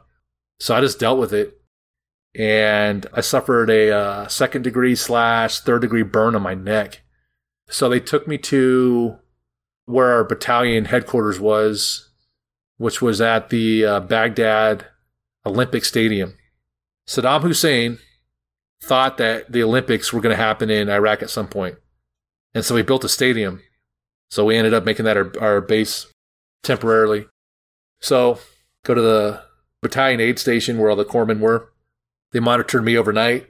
I was like next to two other guys that had been wounded. I think one guy had shrapnel, the other guy had been shot. And um, next morning, I go out, talk to the uh, chief corpsman. He's like, all right. He's like, the major thing I see right now is the burn on your neck. He's like, um, do you want it to scar or do you want us to like take care of it? I'm like, yeah, just take care of it. You know, I don't know how bad it is or whatever. So I remember like he sprayed some stuff on it and then he like rubbed it with like a uh, almost like a Dobie pad. It was like a rough like pad and it hurt like a son of a bitch. But he told me he's like the reason that you do that is you um you can prevent scarring by kind of smoothing everything out and then keeping it clean and everything.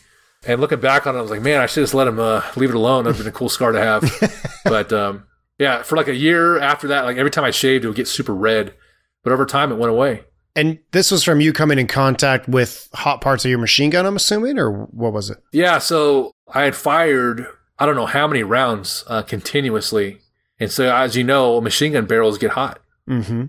I mean, any gun gets hot if you shoot a lot at it, but a machine gun barrel, I mean, we actually carry extra barrels to prevent our gun from seizing because it gets so hot and the heat expands the metal. So it got so hot that when I uh, braced for impact and got hit, I got thrusted forward and the side of my neck touched the barrel and it like took a piece of a layer of skin off my neck and was on that barrel for I don't know how, how much longer. I think it made it to my second deployment, to be honest. ended up turning like green and was like cooked on there. So yeah, he cleaned up the wound or whatever. my uh, my trousers were all cut up, so I would look like a like a pirate. and I like was able to walk out and look at my vehicle, and it was just destroyed. That thing was just done. And um, I didn't have an M16. I had my nine millimeter pistol and my 240 Golf, which was the machine gun, and then I would borrow Esquivel's rifle when I was the driver, and he was the gunner. But I was majority of the time I was the gunner, and uh, he was the uh, the driver. But uh, we've definitely both got our fair share. But he was just getting pissed off because anytime we got into an engagement, he was the driver, I was the gunner. so like he wasn't getting his glory or whatever. Right. So yeah, I'm looking at this vehicle that's destroyed. I'm looking like a pirate, and they ended up having to um, put us into different vehicles because that vehicle's destroyed. We don't have an extra one just laying around. So I got put into um, another team that had three guys, which was super nice because we're actually able to like get some sleep. So I went from having two guys, just myself and Edgar, to having four, including myself. And for a couple days, I mean, I was out that next day with the guys. I was able to snag a um, AK forty seven and rock that. Nice. Yeah, because we were just picking stuff up on the way up to Baghdad. Like we were just things were abandoned, or we'd pull them off of guys that we had fought and killed or whatever. And we had like every vehicle had a freaking stockpile, a cache of Soviet made small arms, RPGs, PKMs, RPKs, PKCs, all the different types of Soviet machine guns and AK 47s. And so I got to rock that. You guys must have loved that because you don't get to practice any of that stuff in the Marine Corps. Oh, yeah. Then they made us turn it all in. Sure. We're thinking, like, oh, this is awesome. These are war trophies. We're going to be able to take them home. Yeah. No, not the case. So I, I, was able to get issued a rifle and we chilled in, um, in Baghdad for, I don't know, maybe a few more weeks. The whole mission accomplishment thing happened by President Bush, and we would go out on missions to go do whatever, drive around. Hey, you're gonna do like a vehicle checkpoint or something, and there's nobody driving around at night. Mm-hmm. In fact, I remember there's one night we went out in Baghdad. We're on this intersection. There's like nobody out, with the exception of like a, a handful of guys, Iraqi guys, at this little like kind of like a coffee shop or like a restaurant or something and it's super boring. Nothing's going on. And then one of the guys, the Iraqi guys, comes up to us and he's like, um, you know, he speaks like a little bit of English, but we're, we're translating, trying to. Are you guys hungry? And we're like, uh, yeah, we've been eating out of a bag for, you know, a month. So they come out and they bring us food. They bring us like rice and some meats and stuff like that, some flatbread. And uh, he comes back out. He's like, uh, whiskey. And we're like looking at each other like, uh, should we? and we're like looking at our sergeant. Our sergeant was like very down to earth, very cool. He's like, yeah, man, let's do it. They brought us whiskey and we all drank and got drunk. And next thing I know, like one of the biggest Iraqis I've ever seen, he's like probably six foot eight, probably 300 pounds, has his arm around me, just like, oh, I'm Ricky, I'm Ricky, you know, Americans, whatever. And we were just out there just partying with these guys. And uh, we come in the next day, you know, in the morning, and our uh, our commander's like, "How did it go out there? You know, was there anything going on?" We're like, nah, that's pretty boring. Yeah, you're not telling them that story. nah. So mission accomplished, all that, you know, from from uh from Baghdad, whatever. We're like, cool man, let's wrap this thing up and go home. So we left Baghdad, went out to the middle of the desert for about a week, which was awesome because that's when we started getting our mail that had been sent during the invasion.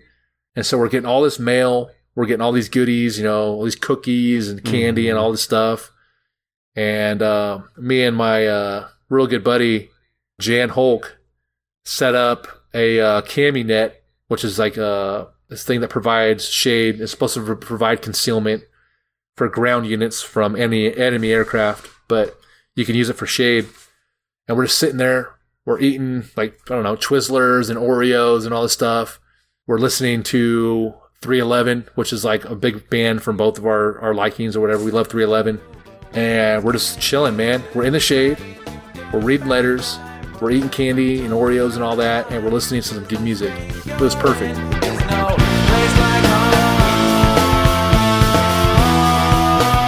We did that for almost a week until we got assigned to relieve an army unit out of Karbala, we are going to do a switch. They were going to come up to Baghdad. We were going to go to Karbala. So we switched, went down to Karbala, and we are there for, gosh, from the end of April until September. And it was weird because at that time, like, there wasn't much going on, even throughout the country. It was very non eventful, not a whole lot of enemy activity. There was some very sporadic. Mm-hmm but our missions were like, hey, today we're going to drive over to the police station. We're going to have lunch with their uh, police guys or whatever, their chief and their captains or whatever.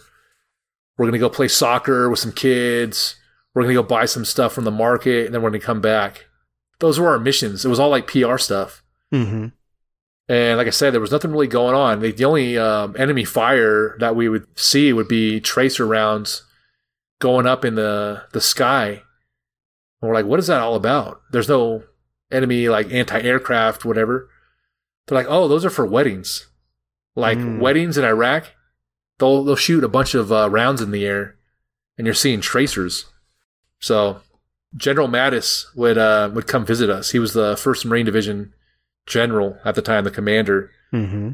He'd come and give speeches, and it was always, uh, "You guys are doing a great job. You guys are making history. I don't know when you guys are going home, but I will let you know as soon as I know. you know, every couple weeks he'd come and tell us that. And so we're like, damn, what is going on? I had a girlfriend back home, which the one I talked about earlier from high school. And again, we started writing each other again, right? Oh, I can't wait till you come home, you know, this and that. And I'm like, oh, I can't wait till I come home too. I can't wait to see you. And she had joined a church. She became Mormon.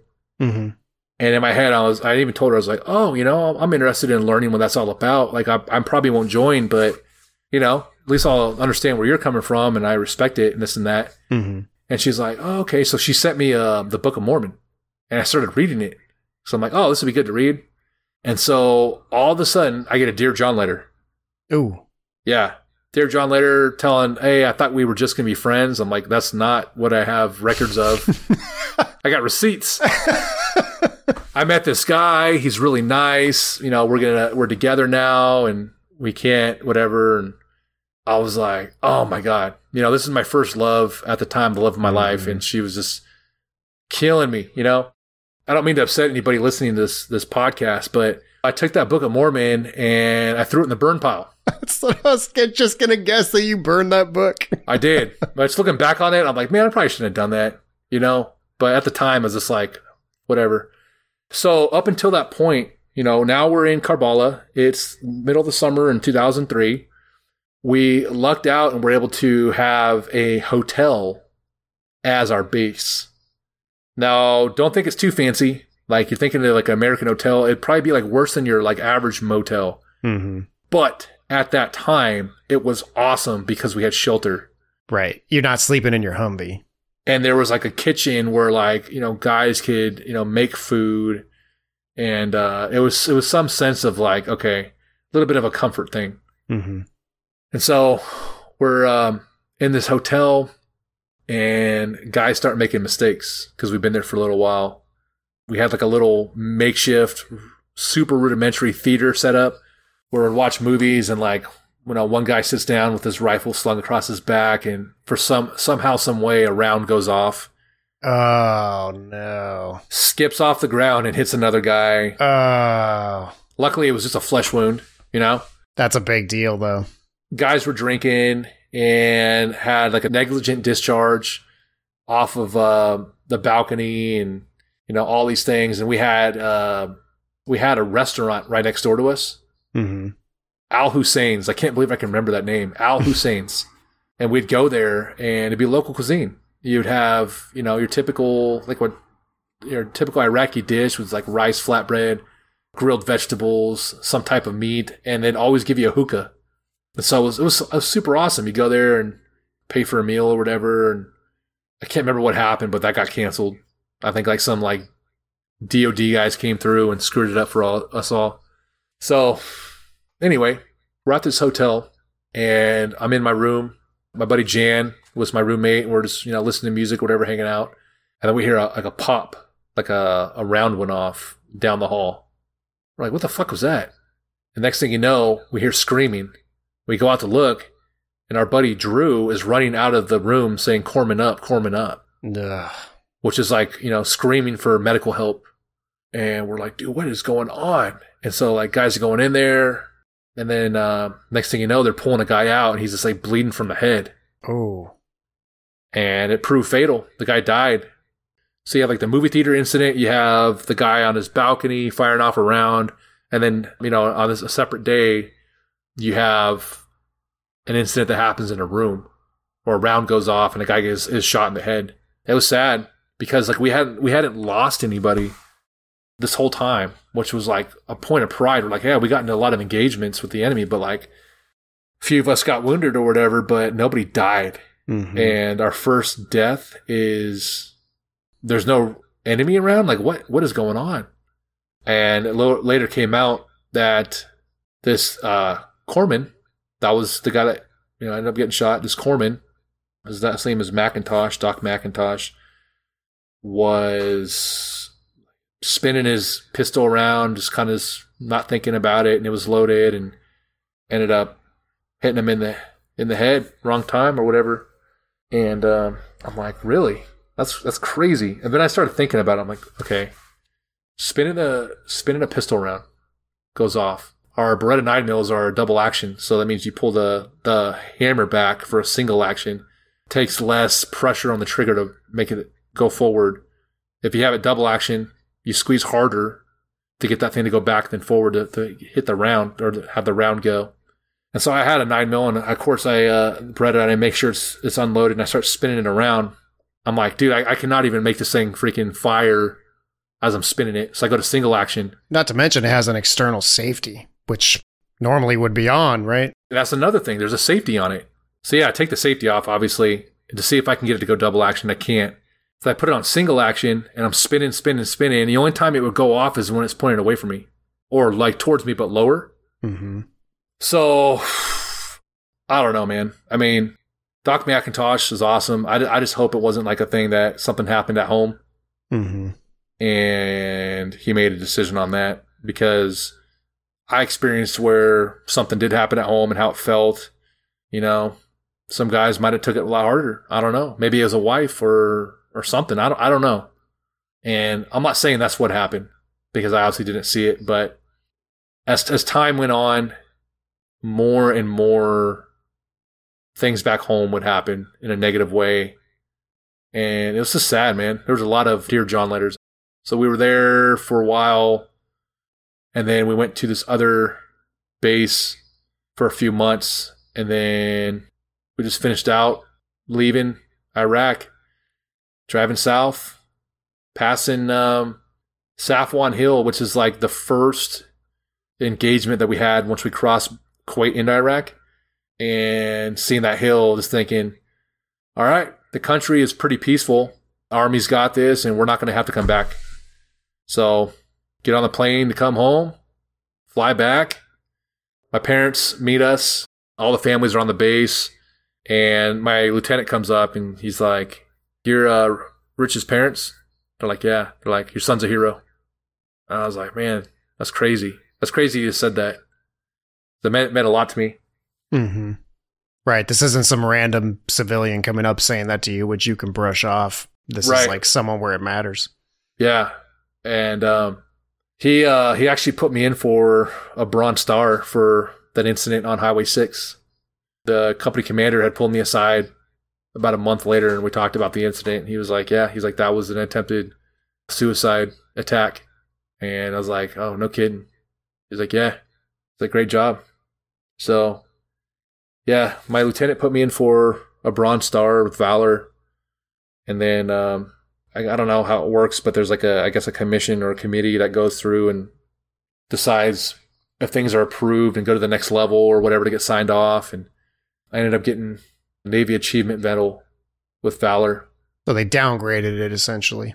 uh, times two. Yeah, Mhm. yeah, but uh, it's not for the medals. It's uh, making sure all your guys got home and everybody in my unit, with the exception of, of Doc McIntosh for that really bad incident, was able to make it home that that trip. So we didn't think we had to go back. That was September of 2003. The insurgency hadn't started yet. We're like, okay, we're just gonna get them. Uh, the country stood up, get their government going, and their military going, and their police forces and all that, and say uh, peace. And Saddam's out. Now we can uh, start building relations and doing that whole thing. You know, the whole diplomacy thing. But um, as time went on, while I was home, more and more uh, things on the news were kind of pointing the opposite direction. Like, what the hell's going on over there? The insurgency was starting. You know, improvised explosive devices, and what what is that? You know, Mhm. I hadn't seen one during my first deployment. Only heard of one towards the end. Our guys had one detonate next to them, a different platoon, but um, it just seemed like they were they were factions, like small factions of resistance. And late 2003, you know, the insurgency's going. Late 2003 is also when they found Saddam Mhm. hiding. And my friends were like, "Oh, cool, man! Like, you definitely don't have to go back now because they found Saddam Hussein." I'm like, I don't think it works that way. Right. Like that would be nice if it did, but um, lo and behold, I find myself in Iraq about four and a half, five months later. I've only been home for about five months, not even. And then we're deploying again, and we're going back. We find ourselves in the very western tip of where the Euphrates crosses the Syrian and Iraqi border. This deployment was way different than the the prior one. The reason being is uh, the level of, of threat that we faced. You know, initially it was like conventional threat, you know, tanks, infantry, you know, those types of things. Whereas now we're fighting an insurgency, guerrilla style fighting. They're using uh, suicide truck bombs, uh, improvised explosive devices. There's a sniper threat, all those types of things. So we get to Al Qaim, and each CAAT team, I say CAAT, that's a mix of all the different jobs in weapons company. So like each platoon had mortarmen, machine gunners, assaultmen, TOW gunners, all mixed for versatility. They call it CAAT, combined anti-armor. So we're on these different teams. I'm in CAAT Blue. CAAT Blue gets assigned to this very small city north of Qaim. The main effort was along the border in the west, which was Lima Company and CAAT Red, a different platoon, was attached to them. But CAAT Red was only there for uh, a little while because they had taken too many casualties and we had to replace them. So we swapped out with them, and took over as the the main effort for being the CAAT team attached to Lima Company. Daily, we'd conduct patrols, driving around the city.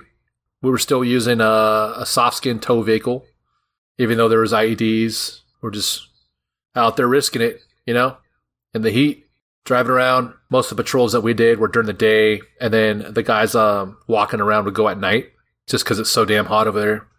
So we do our patrols, and um, we would get mortared daily, two to three in the morning, two to three in the evening. Usually is after like the first prayer and like the the second to last prayer of the day for the local uh, mosque. That was pretty typical. Every once in a while, we get sporadic gunfire or whatever, and hit IEDs, but nothing too too crazy. We uh, rolled over a mine one time, not my vehicle, but the one behind me, and took some casualties. And those are the worst because you can't fight back. You know, you hit a mine, and who are you supposed to take out after that? Like the, guys are long gone. It's been sitting there for who knows how long. Maybe it was there like when Saddam was in power and they were just putting along the border of Syria. You know, we had uh, incidents like that, but nothing, um, nothing too crazy. So April of 2004, there's very well-known battles of Fallujah. Fallujah was was going on, and we were doing a really good job in Husaybah, which is on the border of Syria. That's the main effort town, which is right next to Al Qaim. It was a pipeline from Syria into Iraq and to all the major cities, you know, Ramadi, Fallujah, Baghdad, all those cities. And we were very aggressive patrolling wise. And we were like basically cutting off their, their supply to go and fight in those big cities. And so I think it was after the first Fallujah, uh, we started noticing a, an uptick in enemy activity. The Marine unit to our east, Kilo Company, one of their patrols got ambushed super heavy. And one of my uh, best friends from my original TOW platoon, he was in CAAT White, which was in um, attached to Kilo. He was shot in the head and killed his gunner was also shot and later received a Silver Star. He made it. But uh, both those guys, after I had gotten hit by the truck during the suicide attack in Baghdad, I was assigned to them in their vehicle. So I got to spend months with them and work with them and became really good friends with them. And so that was pretty tough when uh, my buddy Elias Torres was killed and I wasn't there. That was tough. That also happened to be on April 9th, 2004, which is uh, a year after my incident to the day. So April is kind of a weird month every year. Fast forward, we're noticing more stuff going on in Husaybah uh, a few days after that. And on April 14th, there was an incident involving one of the squads from Kilo and a guy that by the name of Jason Dunham. I read the book about him, yeah. For anyone listening who wants to read the book about that, it's called The Gift of Valor. Very, very good book. Yeah, Jason Dunham basically um, wrestled a guy down to the ground. I had a grenade, and he ended up putting his helmet over it and took the brunt of the grenade for his guys.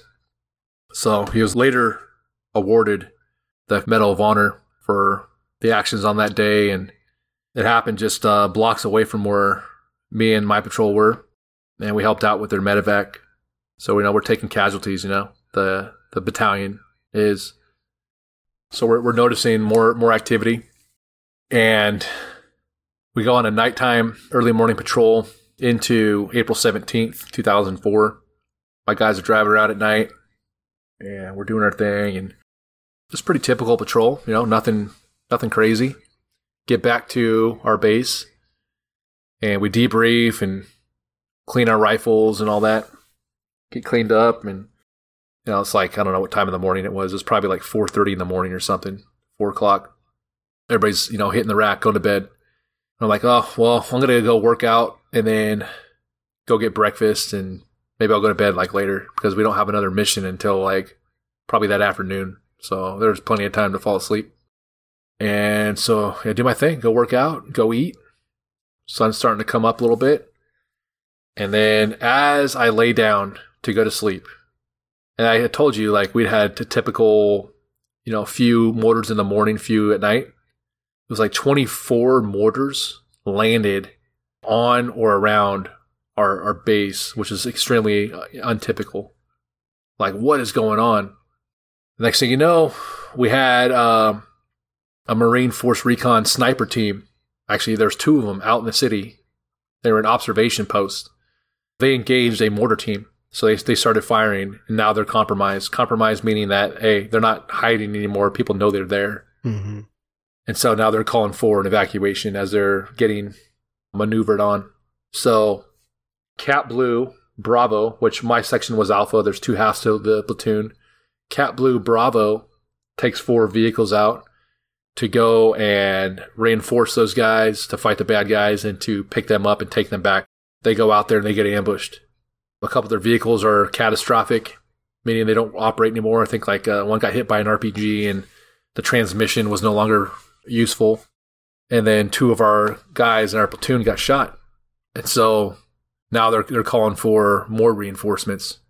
And at the time, due to IEDs and, and a, a shortage, we had only had, I think, six gun trucks for our CAAT platoon and CAAT blue. Four of them were already out there on that initial evacuation order. And so we had two gun trucks, loaded them up, and then we had like a couple of uh, high back, like bed seat Humvees where you could put troops in. So the guys from like the rifle platoons loaded up in those. And so we went out there. I was in the gun. My buddy Bill Ricky was driving. And I think we had our section leader, which was um, Sergeant Cole, company commander, Captain Richard Gannon. And I think Gunny Sergeant Vay was also there because he became the company um, camp commander. He was like in charge of like the logistics and the rules of the camp and he was there. And so we start driving out to go help these guys out. About halfway out there, we're driving through the city. IED goes off in between my vehicle, which is the lead vehicle, and the second vehicle. There's that old shit moment of like looking back, like, hey, is everybody okay? Because I think we're good. Smoke clears, they get the thumbs up. Okay, we're going to keep rolling. Keep rolling. We come to the T intersection at the end of this uh, street, this road, and uh, our guys are probably about three or four blocks north of us. So we stop short of this intersection, just a little bit past it, and we're trying to reassess to figure out, you know, where we're gonna, how we're gonna deploy our guys. And so, guys start getting out of the high backs, start dismounting and getting on the ground, and all of a sudden, an RPG goes flying like right over my head. Now I'm in the turret. This thing is probably like maybe 10, 15 feet above my head, just directly overhead. And so I turn the, the TOW system around. I look through the optic and I see the the gunner, the RPG uh, guy that la- launched the the rocket. And so I'm going to fire one right back at him. Like he's right next to a building. I'm going to hit the corner of that building and just explode him out. And the thing with uh, missile launchers or even rockets is you have to look behind you before you fire it. The reason being is there's a backblast.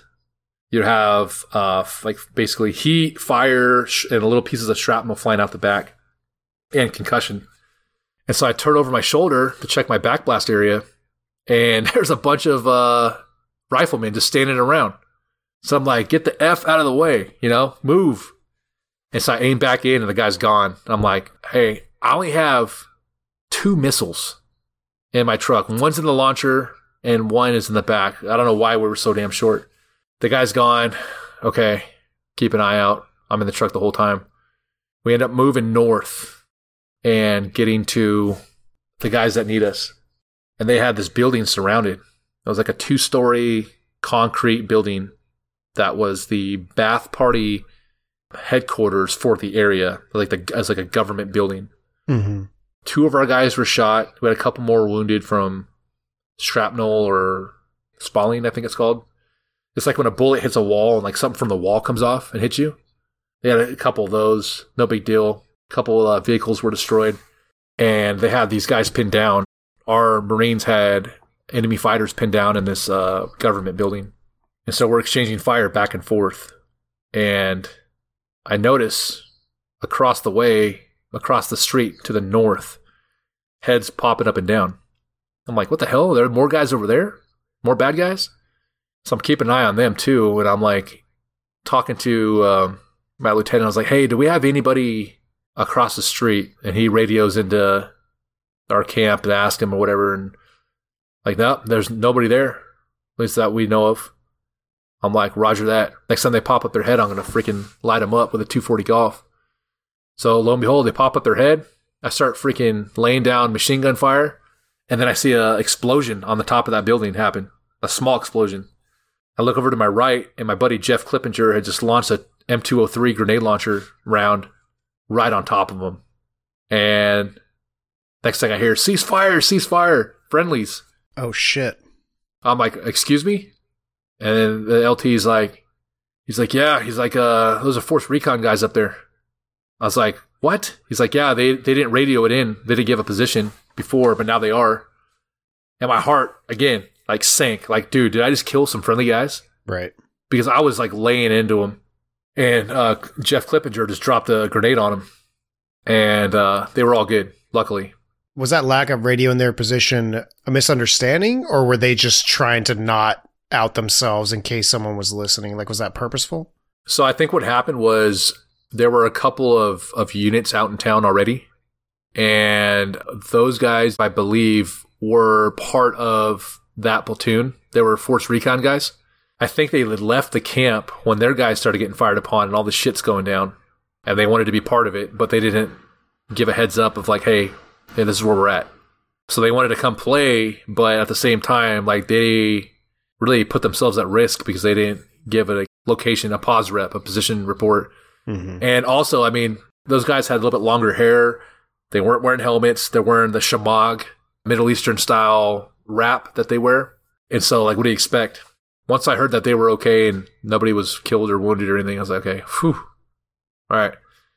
So back to the building. So we're dealing with this building. There's fire back and forth on this building, and it's like a stalemate, right? I have two missiles, and they're both TOW two alphas, which are like a direct impact, direct fire missile. They have a minimum arming distance of 60 meters. So just think like 60, about 60 yards on a football field. They won't detonate prior to that. So you can hit something, but it's not going to blow up. It's Like a 60 pound bullet. Yeah, exactly. So I, uh, I tell my platoon commander, Lieutenant Isaac Moore, I was like, hey, Ike, let me drive in front of this building and put a TOW up their ass let's do something. I got I got this awesome platform right here. He's like, yeah. He's like, you're not gonna have great covering fire. I'm like, what are we doing? We're just sitting here, and there's guys in there, and one of our guys can get killed. Let's like let's address this thing right now. He's like, hey, what do you need? I'm like, yeah, if you can, give me some covering fire, and then I want everybody out of the vehicle except for my driver. All right. So I had Bill Ricky, my buddy, drive the vehicle. I'm like, hey, Bill, here's what we're gonna do. We're gonna drive right in front of the building. I'm gonna fire the missile as soon as the impact hits, I want you to flip around and drive back here as fast as you can. He's like, got it. So drive out. We're getting covering fire, but we start receiving fire. I put the missile in the best spot I think uh, do the most damage. It was like the first level concrete wall, just like the face of the building. Fire it, impact. Once you fire a TOW missile, you have to hit the uh, the lever above to open like the uh, the hatch that goes down over the missile casing. And what that does is it cuts the wire because when you fire a TOW, it's connected by two wires. Mm-hmm. The two wires are basically like up, down, and left and right to guide it. And so I cut the wire. We come back. All right, load another one. All right, hey, let me put another another TOW missile into that thing. Like, go for it. So this time I'm like at the uh, the corner of the building. Load it up, aim in, fire it off, man. Big explosion. You just see nothing but dust and smoke. I have no idea how much damage is done or anything. Wind's blowing a little bit. Dust and smoke start to clear. I had collapsed the roof on this government building. Uh, the second story is like broken into like two parts. Almost 60% of that second story was collapsed. So that's like all flat concrete coming down. And then I'm down missiles. I do a uh, a senior uh, corporal move. I was a corporal at the time. I go to the other TOW truck that was uh, was there, and I steal their missiles. And uh, it was funny too because there was a new guy in there, and I'm like, "Yeah, these are mine." He's like, "Corporal." I'm like, "No." So I take him, And then uh, we repeat a third time in the back of the building. But unfortunately, these were TOW Bravos. And a Bravo has like a minimum arming distance of like 250 meters because these are designed for um, hitting armor that's um, entrenched and it's like a top down attack type thing. It flies over, it senses the armor, and then it drops the warhead. When I shot it, it was too close. So, I mean, this building is like a uh, a re- like a reinforced building. It's not your typical, you know, business building or whatever. Like this is like thick concrete, and it didn't do much damage in the back. So I was kind of pissed off about that. As that's going on, the, the wounded guys were able to get medevaced out, and then we're getting calls that some more guys down the street to the east were pinned down by sniper fire, and they think they know where it's coming from. I'm like, cool. Well, I just had stolen, uh, you know, I have an extra missile now. So we went over there. And one of the great things about a TOW missile, it's a great counter sniper tool. And so I'm like, hey, what do you think the guy's at? And it's like this barracks building to the north of where we're at, probably like, I don't know, 500 meters, 600 meters away. They're like, hey, we think he's like, uh, you know, fourth, fourth level, probably one of the windows like towards the north. I'm like, all right, cool. I'm like watching, watching, not seeing any action or anything. And then send the, the TOW, TOW hits, blows out the wall. And I don't know if the guy died or not, or if he was in there or what, but the sniper threat was gone.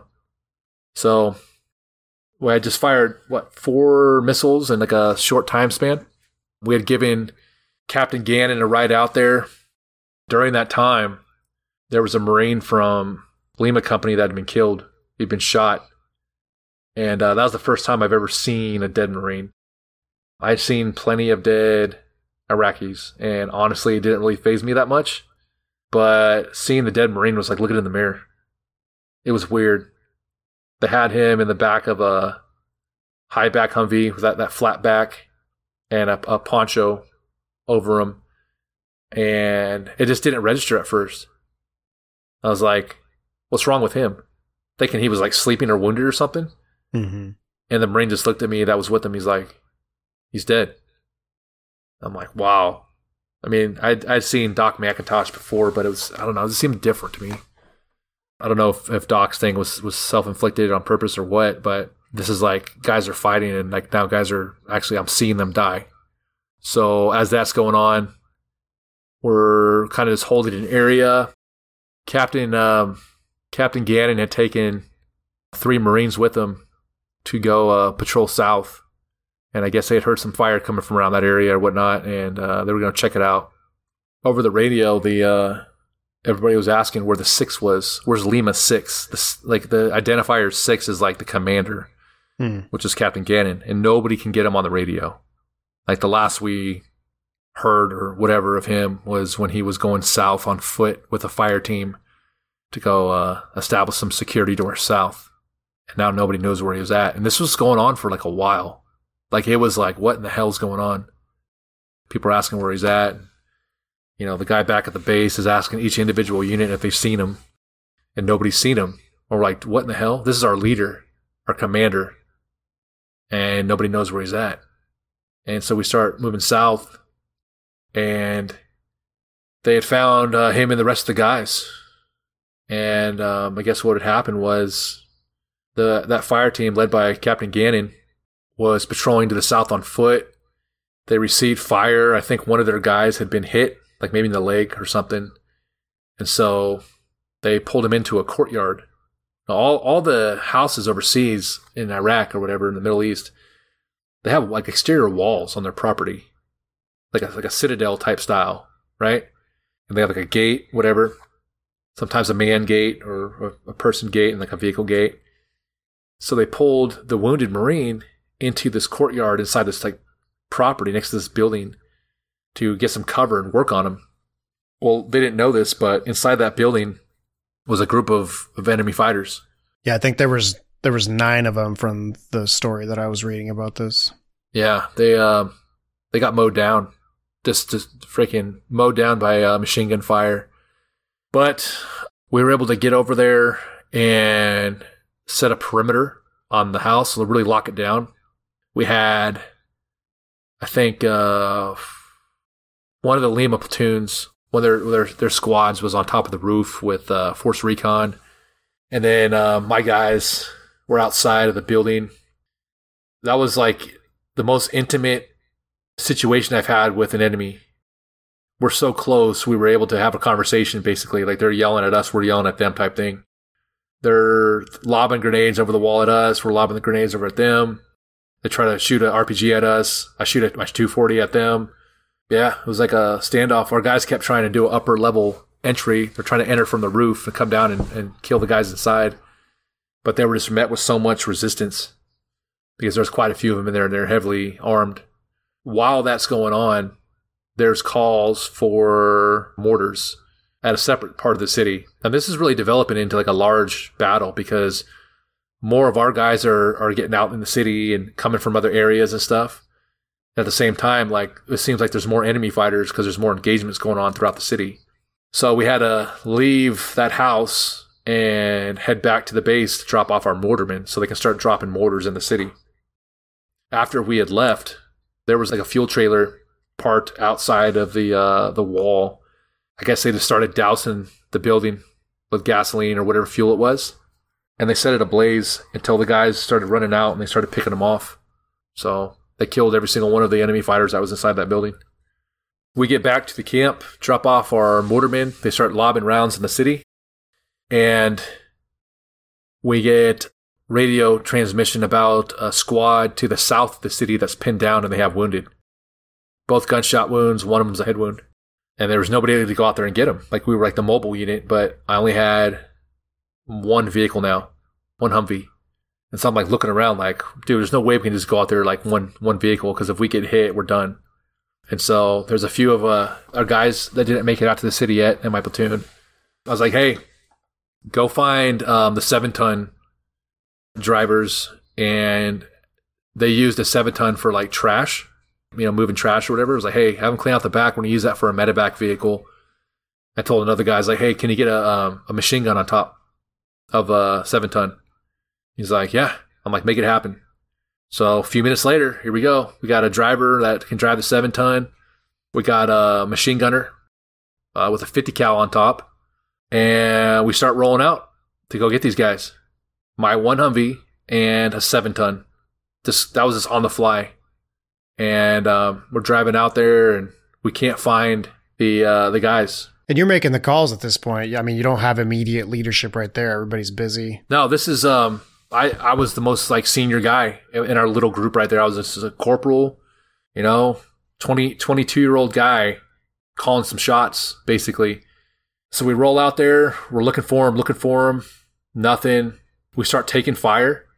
And like now the rounds are like right over my freaking head. I, I get down in the turret and not too far from my face, a round hits the uh, the front windshield and like ricochets off, and like cracks the glass.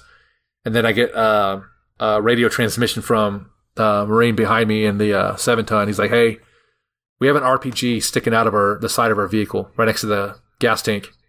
I'm like, "Damn it!" Looking around. I'm like, guys, you see anybody? They're like, no. I'm like, we have to head back. So we headed back, dropped off the seven ton, and we're gonna have our disposal guys deal with that later. And I'm just like sitting there and like, I felt bad because we couldn't get those guys, but at the same time, like, I almost got my face blown off. So I'm just sitting there, just like stuck, like mentally, like I don't know what to do. I'm getting yelled at by Bill Ricky, who was dropping mortars, like, "You guys need to get back out there get those guys. What the, you know, what the effort are you doing? Get out there!" And I'm like, I couldn't find him. You know, we got lit up and all this stuff. And as we're arguing, lo and behold, here comes in this like small convoy into our camp with an ambulance. This major gets out, walks up to me. He's like, Hey, are you Cervantes? I'm like, Yeah. He's like, Were you uh, just out there looking for the, the medevac to get those guys? I was like, Yeah. I pull out the map of like, Hey, here's where they're supposed to be. If you guys can get communication with them and have them you know, pop a, a flare or smoke or some type of a signal. So, you know, you guys can identify where they're at and get them out of there. That would be the best bet. He's like, yeah, you're leading us out there. I'm like, what? like my vehicle was still smoking, you know? Right. We just got lit up. And to add to that, I talked about it a little bit before. That area um, outside the city along the border was like a minefield. So we're driving out in this minefield looking for these guys. So that's like, in, uh, you know, danger in itself. And so that's when I had to reach down and, and, and grab a pair and go back out there. And I didn't want to. I'll be honest. I'm not, you know, some glory guy or whatever. Like I did not want to go back out there. I thought that would have been the end of us. But uh, we had to do it. There's no, there's no choice. Well, I imagine you. There's also some. I mean, aside from concern from yourself and you know having that worry, you also know, just like you came back before, that if you just go out there and get your vehicle taken out and now you guys are casualties, someone else has to come out and get you. So you're just compounding the problem, I'd imagine, right? Right. And I, I would rather, if it was up to me, I'd rather drive through the city than drive in the desert because in the city, you know, we run the risk of hitting an IED. I would rather hit an IED than, than hit a um, anti tank mine. At the end of the day, like throughout the whole deployment, I had hit about 10 IEDs and I'm still here. But if we would have hit a mine, the chances would be way lower.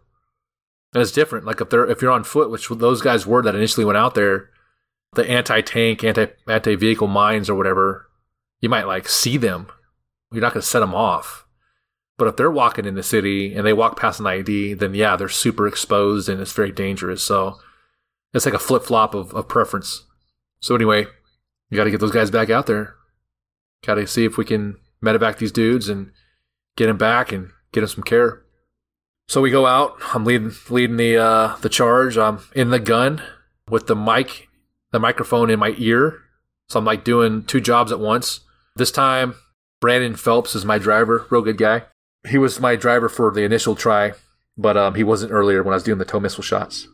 Anyway, we're driving out. Hey, lo and behold, we're able to find these guys, and now we're getting shot at again. The firing stops and we're setting up a security around. We're not getting shot at. They're starting to load those guys. And I don't have any missiles anymore. I mean, for the platoon, I fired four missiles and that's it. Typically, you can load like 10 in a vehicle. And that's how we were rolling in, in the first Iraq uh, deployment for me. But for some reason, we're super short. So I had no more TOW missiles, but I'm using the sight, looking at the city, and I see guys wearing all black and tennis shoes dumping uh, these like aluminum can things. I don't know if it's like uh, brass from a machine gun or like the casings or the links, but those dudes are bad because anybody wearing all black, wearing tennis shoes, was hostile. That's the direction we were given. Plus their actions, I was like, all right, if I would have had a TOW missile, all of them would have been done, but I didn't. So I swung the turret around and uh, pointed the 240 at him, and I'm probably might be like a thousand meters away. Oh, that's far. Maybe 900 to a thousand. So I can see him okay in my sight for the TOW, but I flip him around.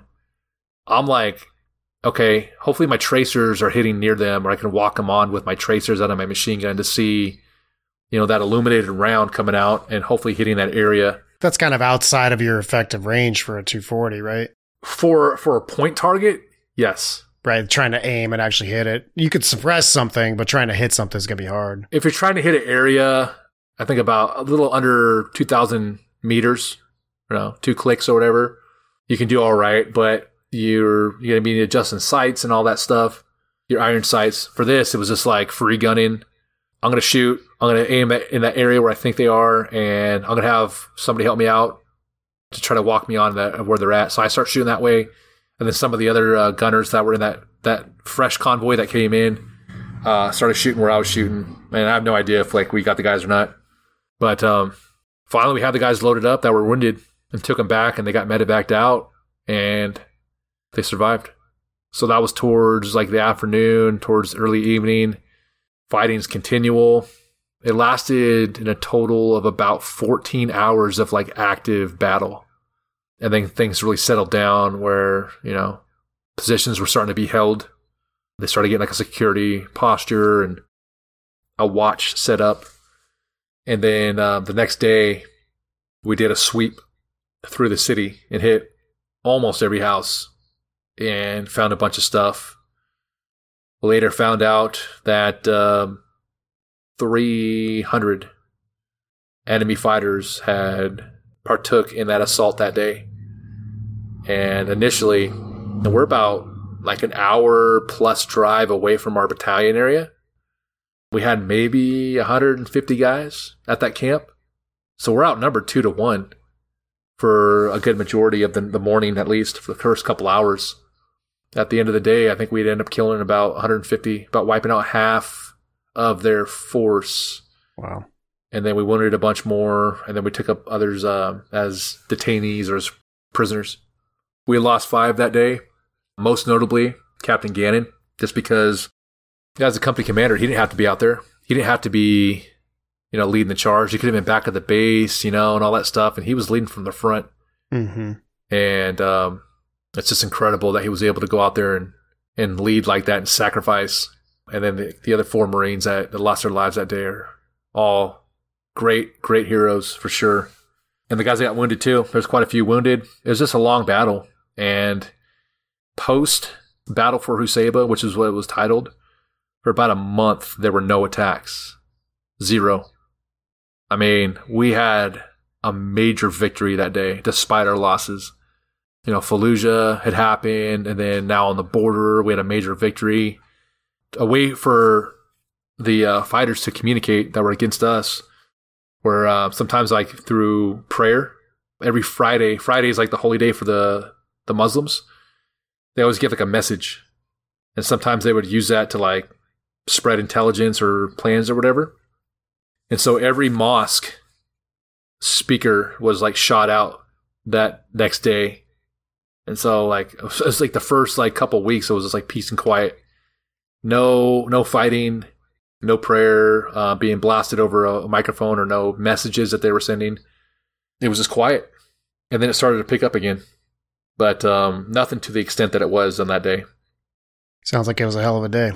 It was, uh, yeah, that's that's the best way to say it. it was one hell of a day.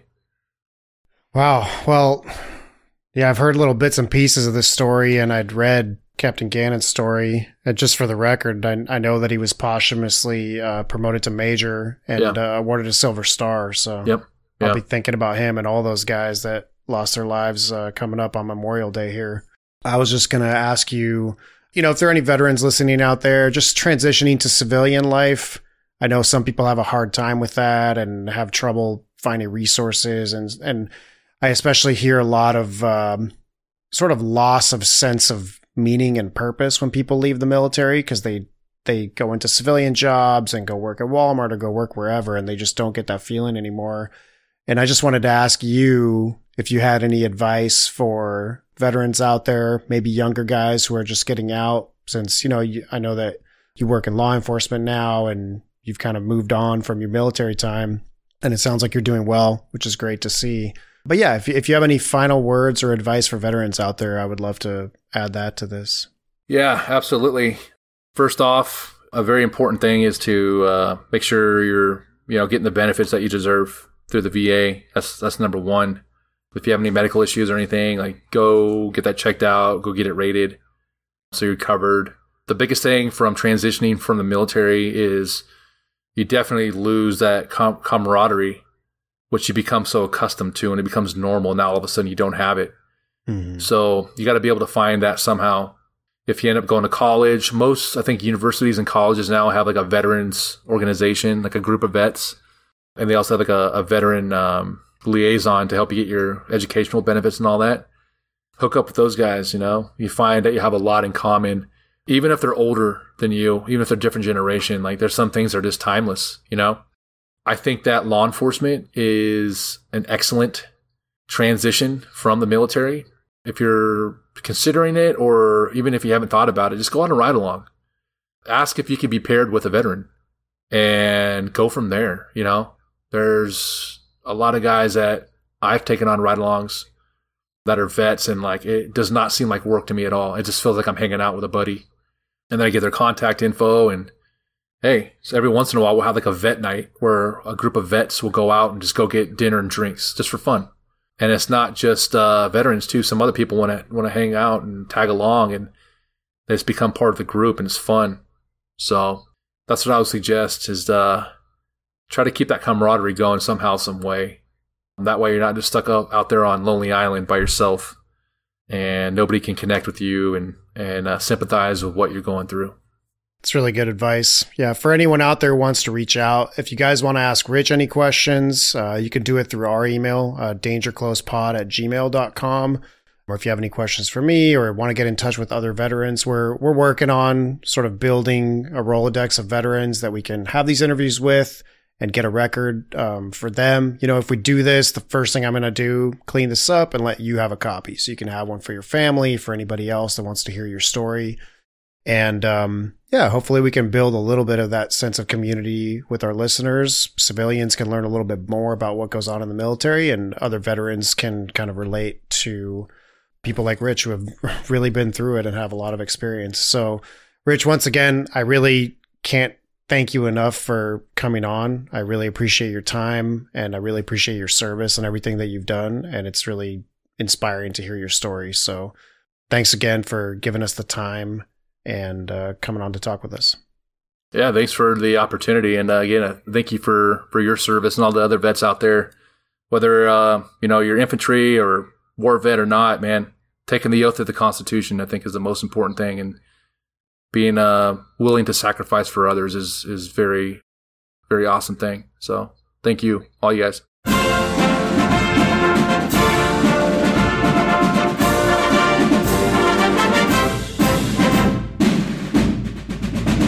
Rich deployed one last time to Ramadi in Iraq, where he led a section of 20 Marines in combat operations in one of the most populated and hostile cities in the country. He was awarded a Purple Heart and the Navy Achievement Medal with Valor for the roadblock incident in Baghdad, and the Bronze Star with Valor for heroism while fighting in the 14 hour Battle of Husaybah.